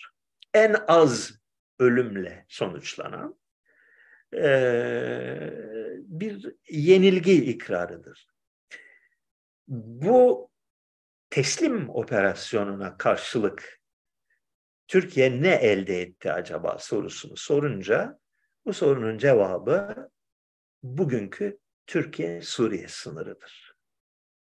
Yani tamam, Filistin'i terk ediyoruz, Suriye'yi de terk ediyoruz. Karşılığında siz de Türk etnik sınırına gelinceye kadar, yani Kilis civarına gelinceye kadar alırsınız, ondan ileri gitmezsiniz. Bu olabilecek en makul anlaşmadır. Ve tahmin ediyorum ki modern Türkiye'nin tarihi, yani Türkiye Cumhuriyeti'nin tarihi Nablus yenilgisiyle başlar. Belli ki o Nablus yenilgisinden bir müddet önce, belki birkaç ay öncesinden bir şekilde bir mutabakat sağlanmıştır ve bu mutabakat gizli bir mutabakattır. Yani bunu ne İngiltere ne Türkiye hiçbir koşulda ilan edemezler. Bir kere Fransızlara büyük kazık atıyorsun bunu yapmakla. İngiltere açısından. İkincisi, Türkiye içindeki güçlü kadrolar, başta Enver olmak üzere tarafından vatan hainliğiyle suçlanıp kurşuna dizilebilirsin bu işleri yaparsan. Ee, keza İngiltere açısından çok sakıncaları olan bir antlaşmadır. Fakat doğru bir antlaşmadır. Eğer böyle bir antlaşma varsa. Bu antlaşma nerede müzakere edildi? Nasıl, kimler vasıtasıyla müzakere edildi? Kim kiminle görüştü ve el sıkıştı sorularının cevabı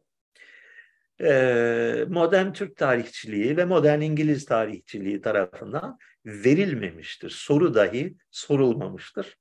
Bu da yeterince kuşkulu bir şey. Rusya'daki kalkışma Putin'i zayıflatır mı yoksa güçlendirir mi? Rusya'daki kalkışmanın iç yüzü hakkında hiçbir bilgimiz yok. Sıfır. Ee, bir kalkışma iddia edildi. Ee, çıkıp bir takım sarhoşça bir takım demeçler verildi Prigojin tarafından.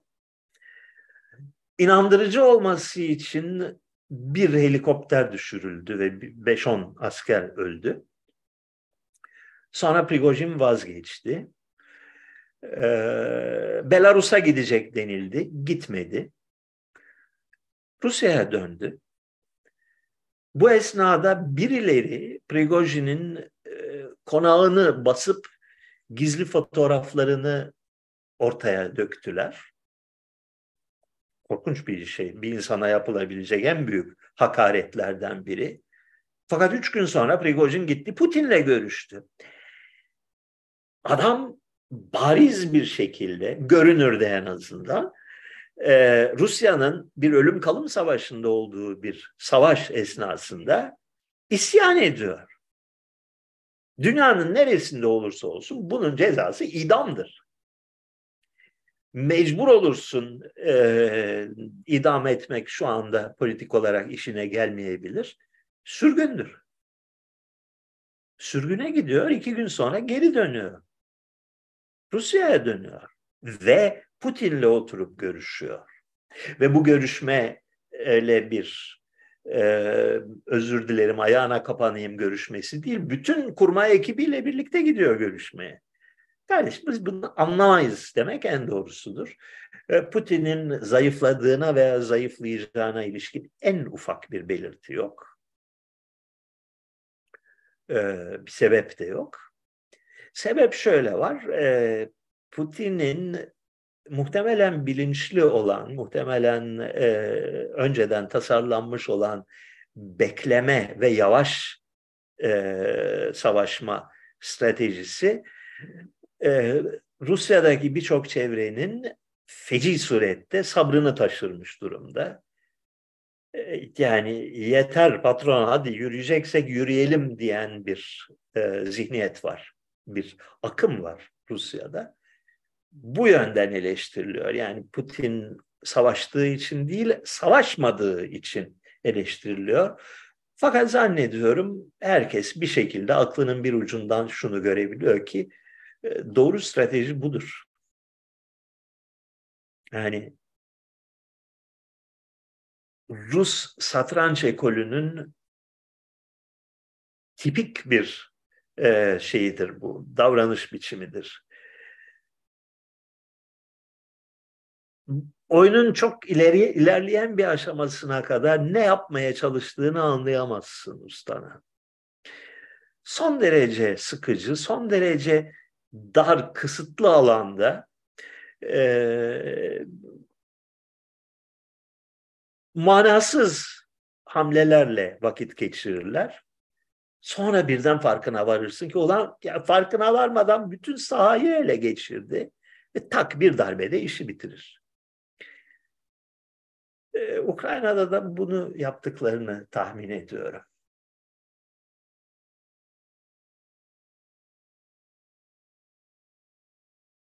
Hmm. Arkadaşlar nereden soru sor- sorabiliyoruz? Çok güzel bir soru.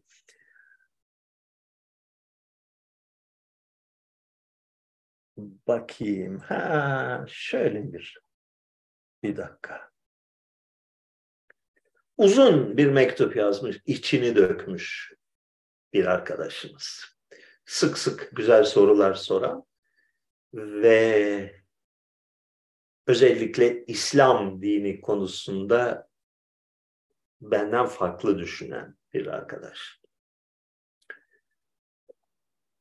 Hocam, Berlin'de L G B T tarikatı dün sokaklardaydı. Haziran ayı yetmemiş gibi bir de Temmuz ayında tüm sokakları ele geçirdiler.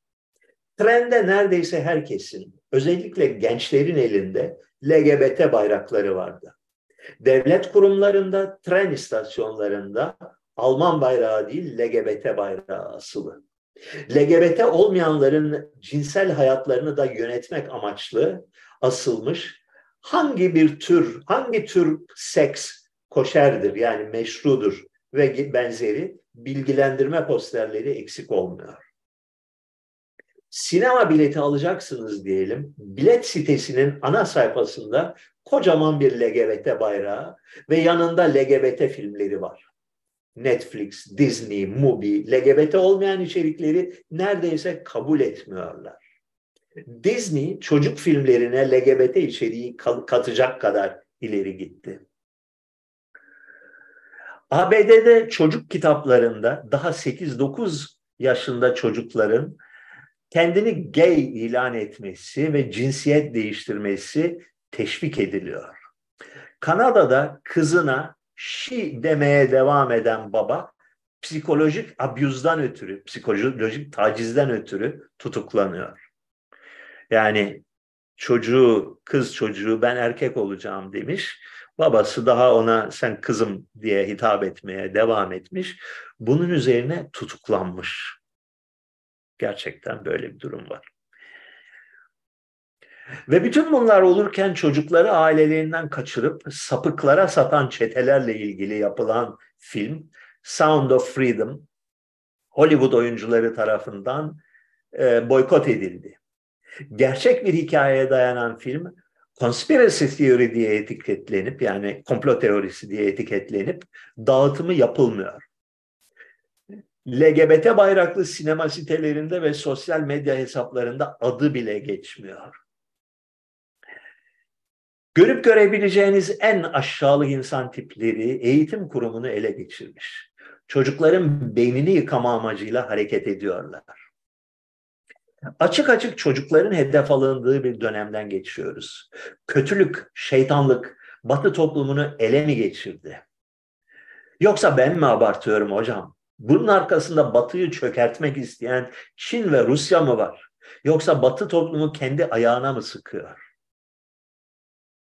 Biliyorum katılmayacaksınız ama şu anda bir toplumun dinden çıktığında düştüğü noktayı canlı olarak izlemiyor muyuz? Cinselliği, yemek ve diyeti, hava durumunu sıfırdan yeniden dizayn ediyor Batı. Ve ortaya çıkan sonuç akıl sağlığı ve uyuşturucu bağımlılığı epidemiyi, salgını yani, yepyeni kıyamet günü kültleri ve sapık bir kültün çocukları ailelerinden koparıp kendi sapkınlıkları için kullandıkları bir noktaya gelmemiz, Batı'nın yanlış yola saptığının bir göstergesi değil midir?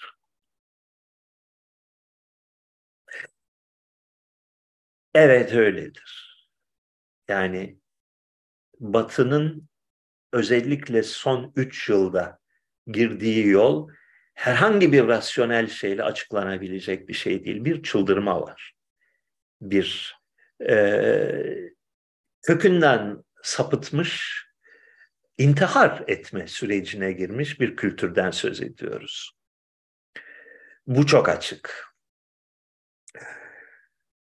Doğal olarak insanın aklına o soru geliyor. Yani bunu Batı'nın düşmanları mı bunu e, körüklüyor? Mantıklı değil, yok. Yani ne Rusya'nın ne Çin'in böyle bir şeyi yapacak A ne gücü var, ne de B böyle bir, bunların elde edebilecekleri bir çıkar var. Burada bir e, büyük bir insanlık trajedisi yaşanıyor, bir felaket yaşanıyor Batı aleminde. Bu toplumun dinden çıkmasının bir sonucu mudur sorusu üzerinde düşünmeye değer bir soru.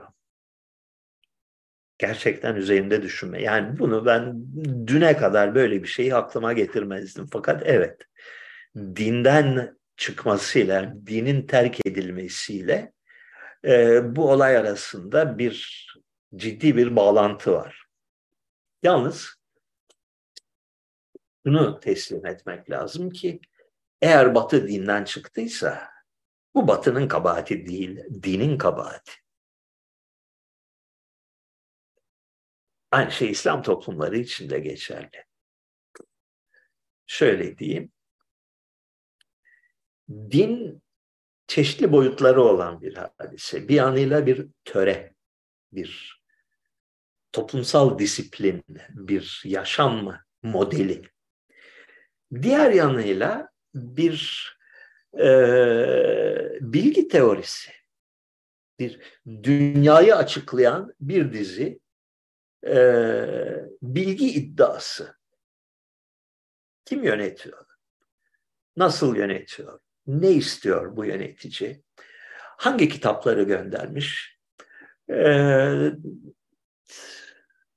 canlı varlıkları nasıl e, yaratmış vesaire diye bir bilimsel bir öğreti var. Bilimsel kelimesinin genel anlamı, ilmi bir öğreti var. Yani e, insanların bilmediği konuları açıklayan bir teoriler sistemi var e, dinin. Bu sistem son beş yüz senedir, yani özellikle son iki yüz senedir çok feci surette yıprandı.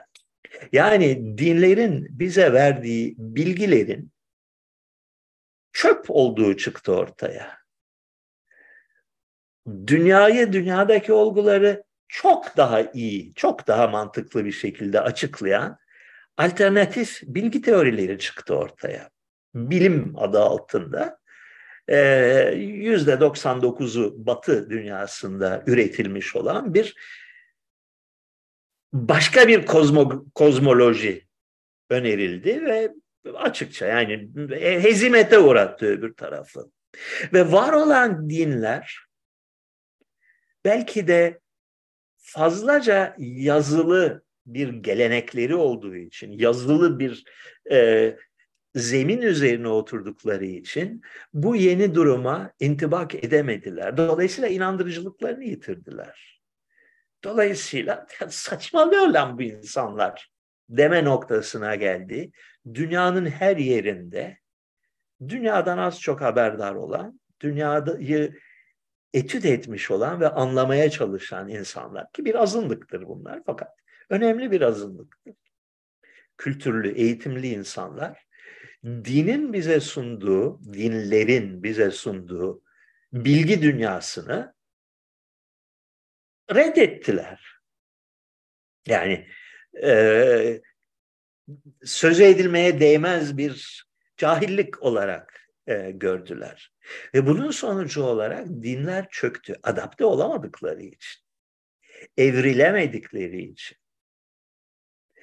İnsanlara e, bir törenin yanı sıra e, bir bilgi dünyası sunamadıkları için. Batı dinlerinden daha esnek bir teolojiye sahip olan Doğu dinleri, yani Çin dinleri ve Hint dinleri modern dünyaya ayak uydurmakta daha başarılı oldular. Çünkü Hristiyanlık ve İslam kadar kitabi dinler değiller. Onlar da kitabi dinler de daha esnek bir kitap yapıları var. Öğretileri, yani kozmosa ilişkin öğretileri, bilgiye ilişkin öğretileri, e, İslam'ın ve Hristiyanlığın öğretileri kadar bağlayıcı değiller. Dolayısıyla yeni bilgilerle karşılaştıklarında olur tabii, niye olmasın, onu da katalım sistemimizin içine diyebiliyorlar.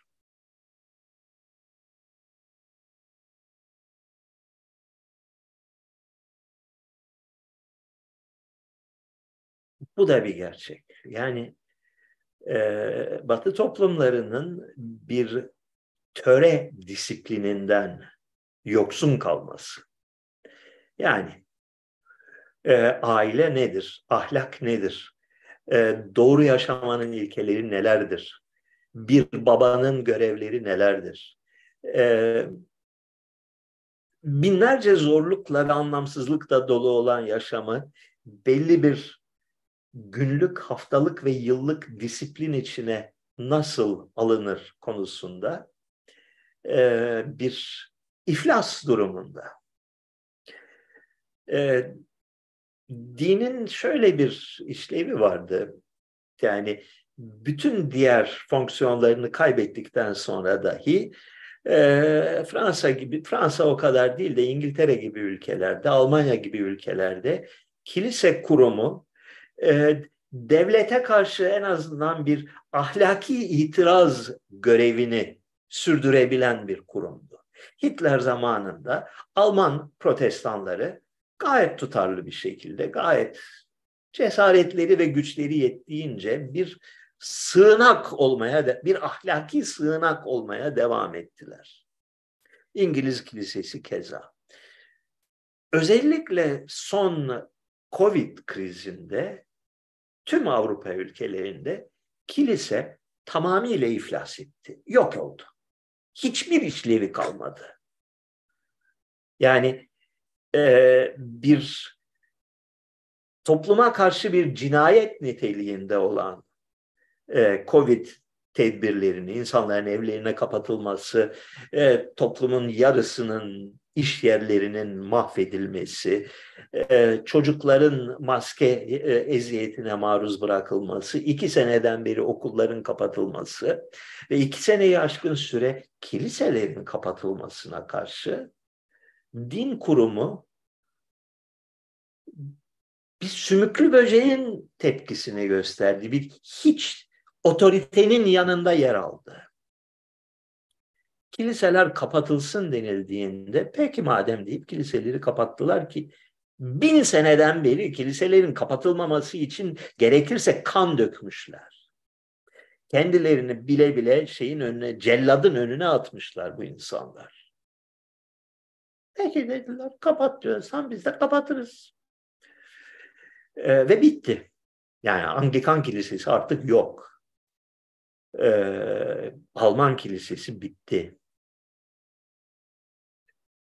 Katolik kilisesi çok büyük ölçüde ağır bir darbe yedi. Ee, bunu durumun altından nasıl kalkabilir Batı bilmiyorum.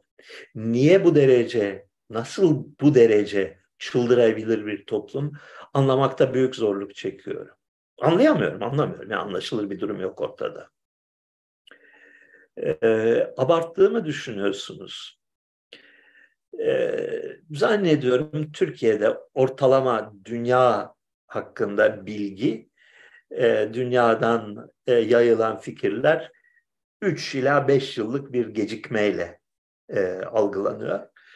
Dolayısıyla şu anda Batı dünyasının çökmüş olduğu gerçeği de Türkiye'ye önümüzdeki bir iki sene içinde ulaşacak bir bilgidir. O zaman dersin Sevan Hoca bunları bize ta vaktiyle anlatmıştı diye.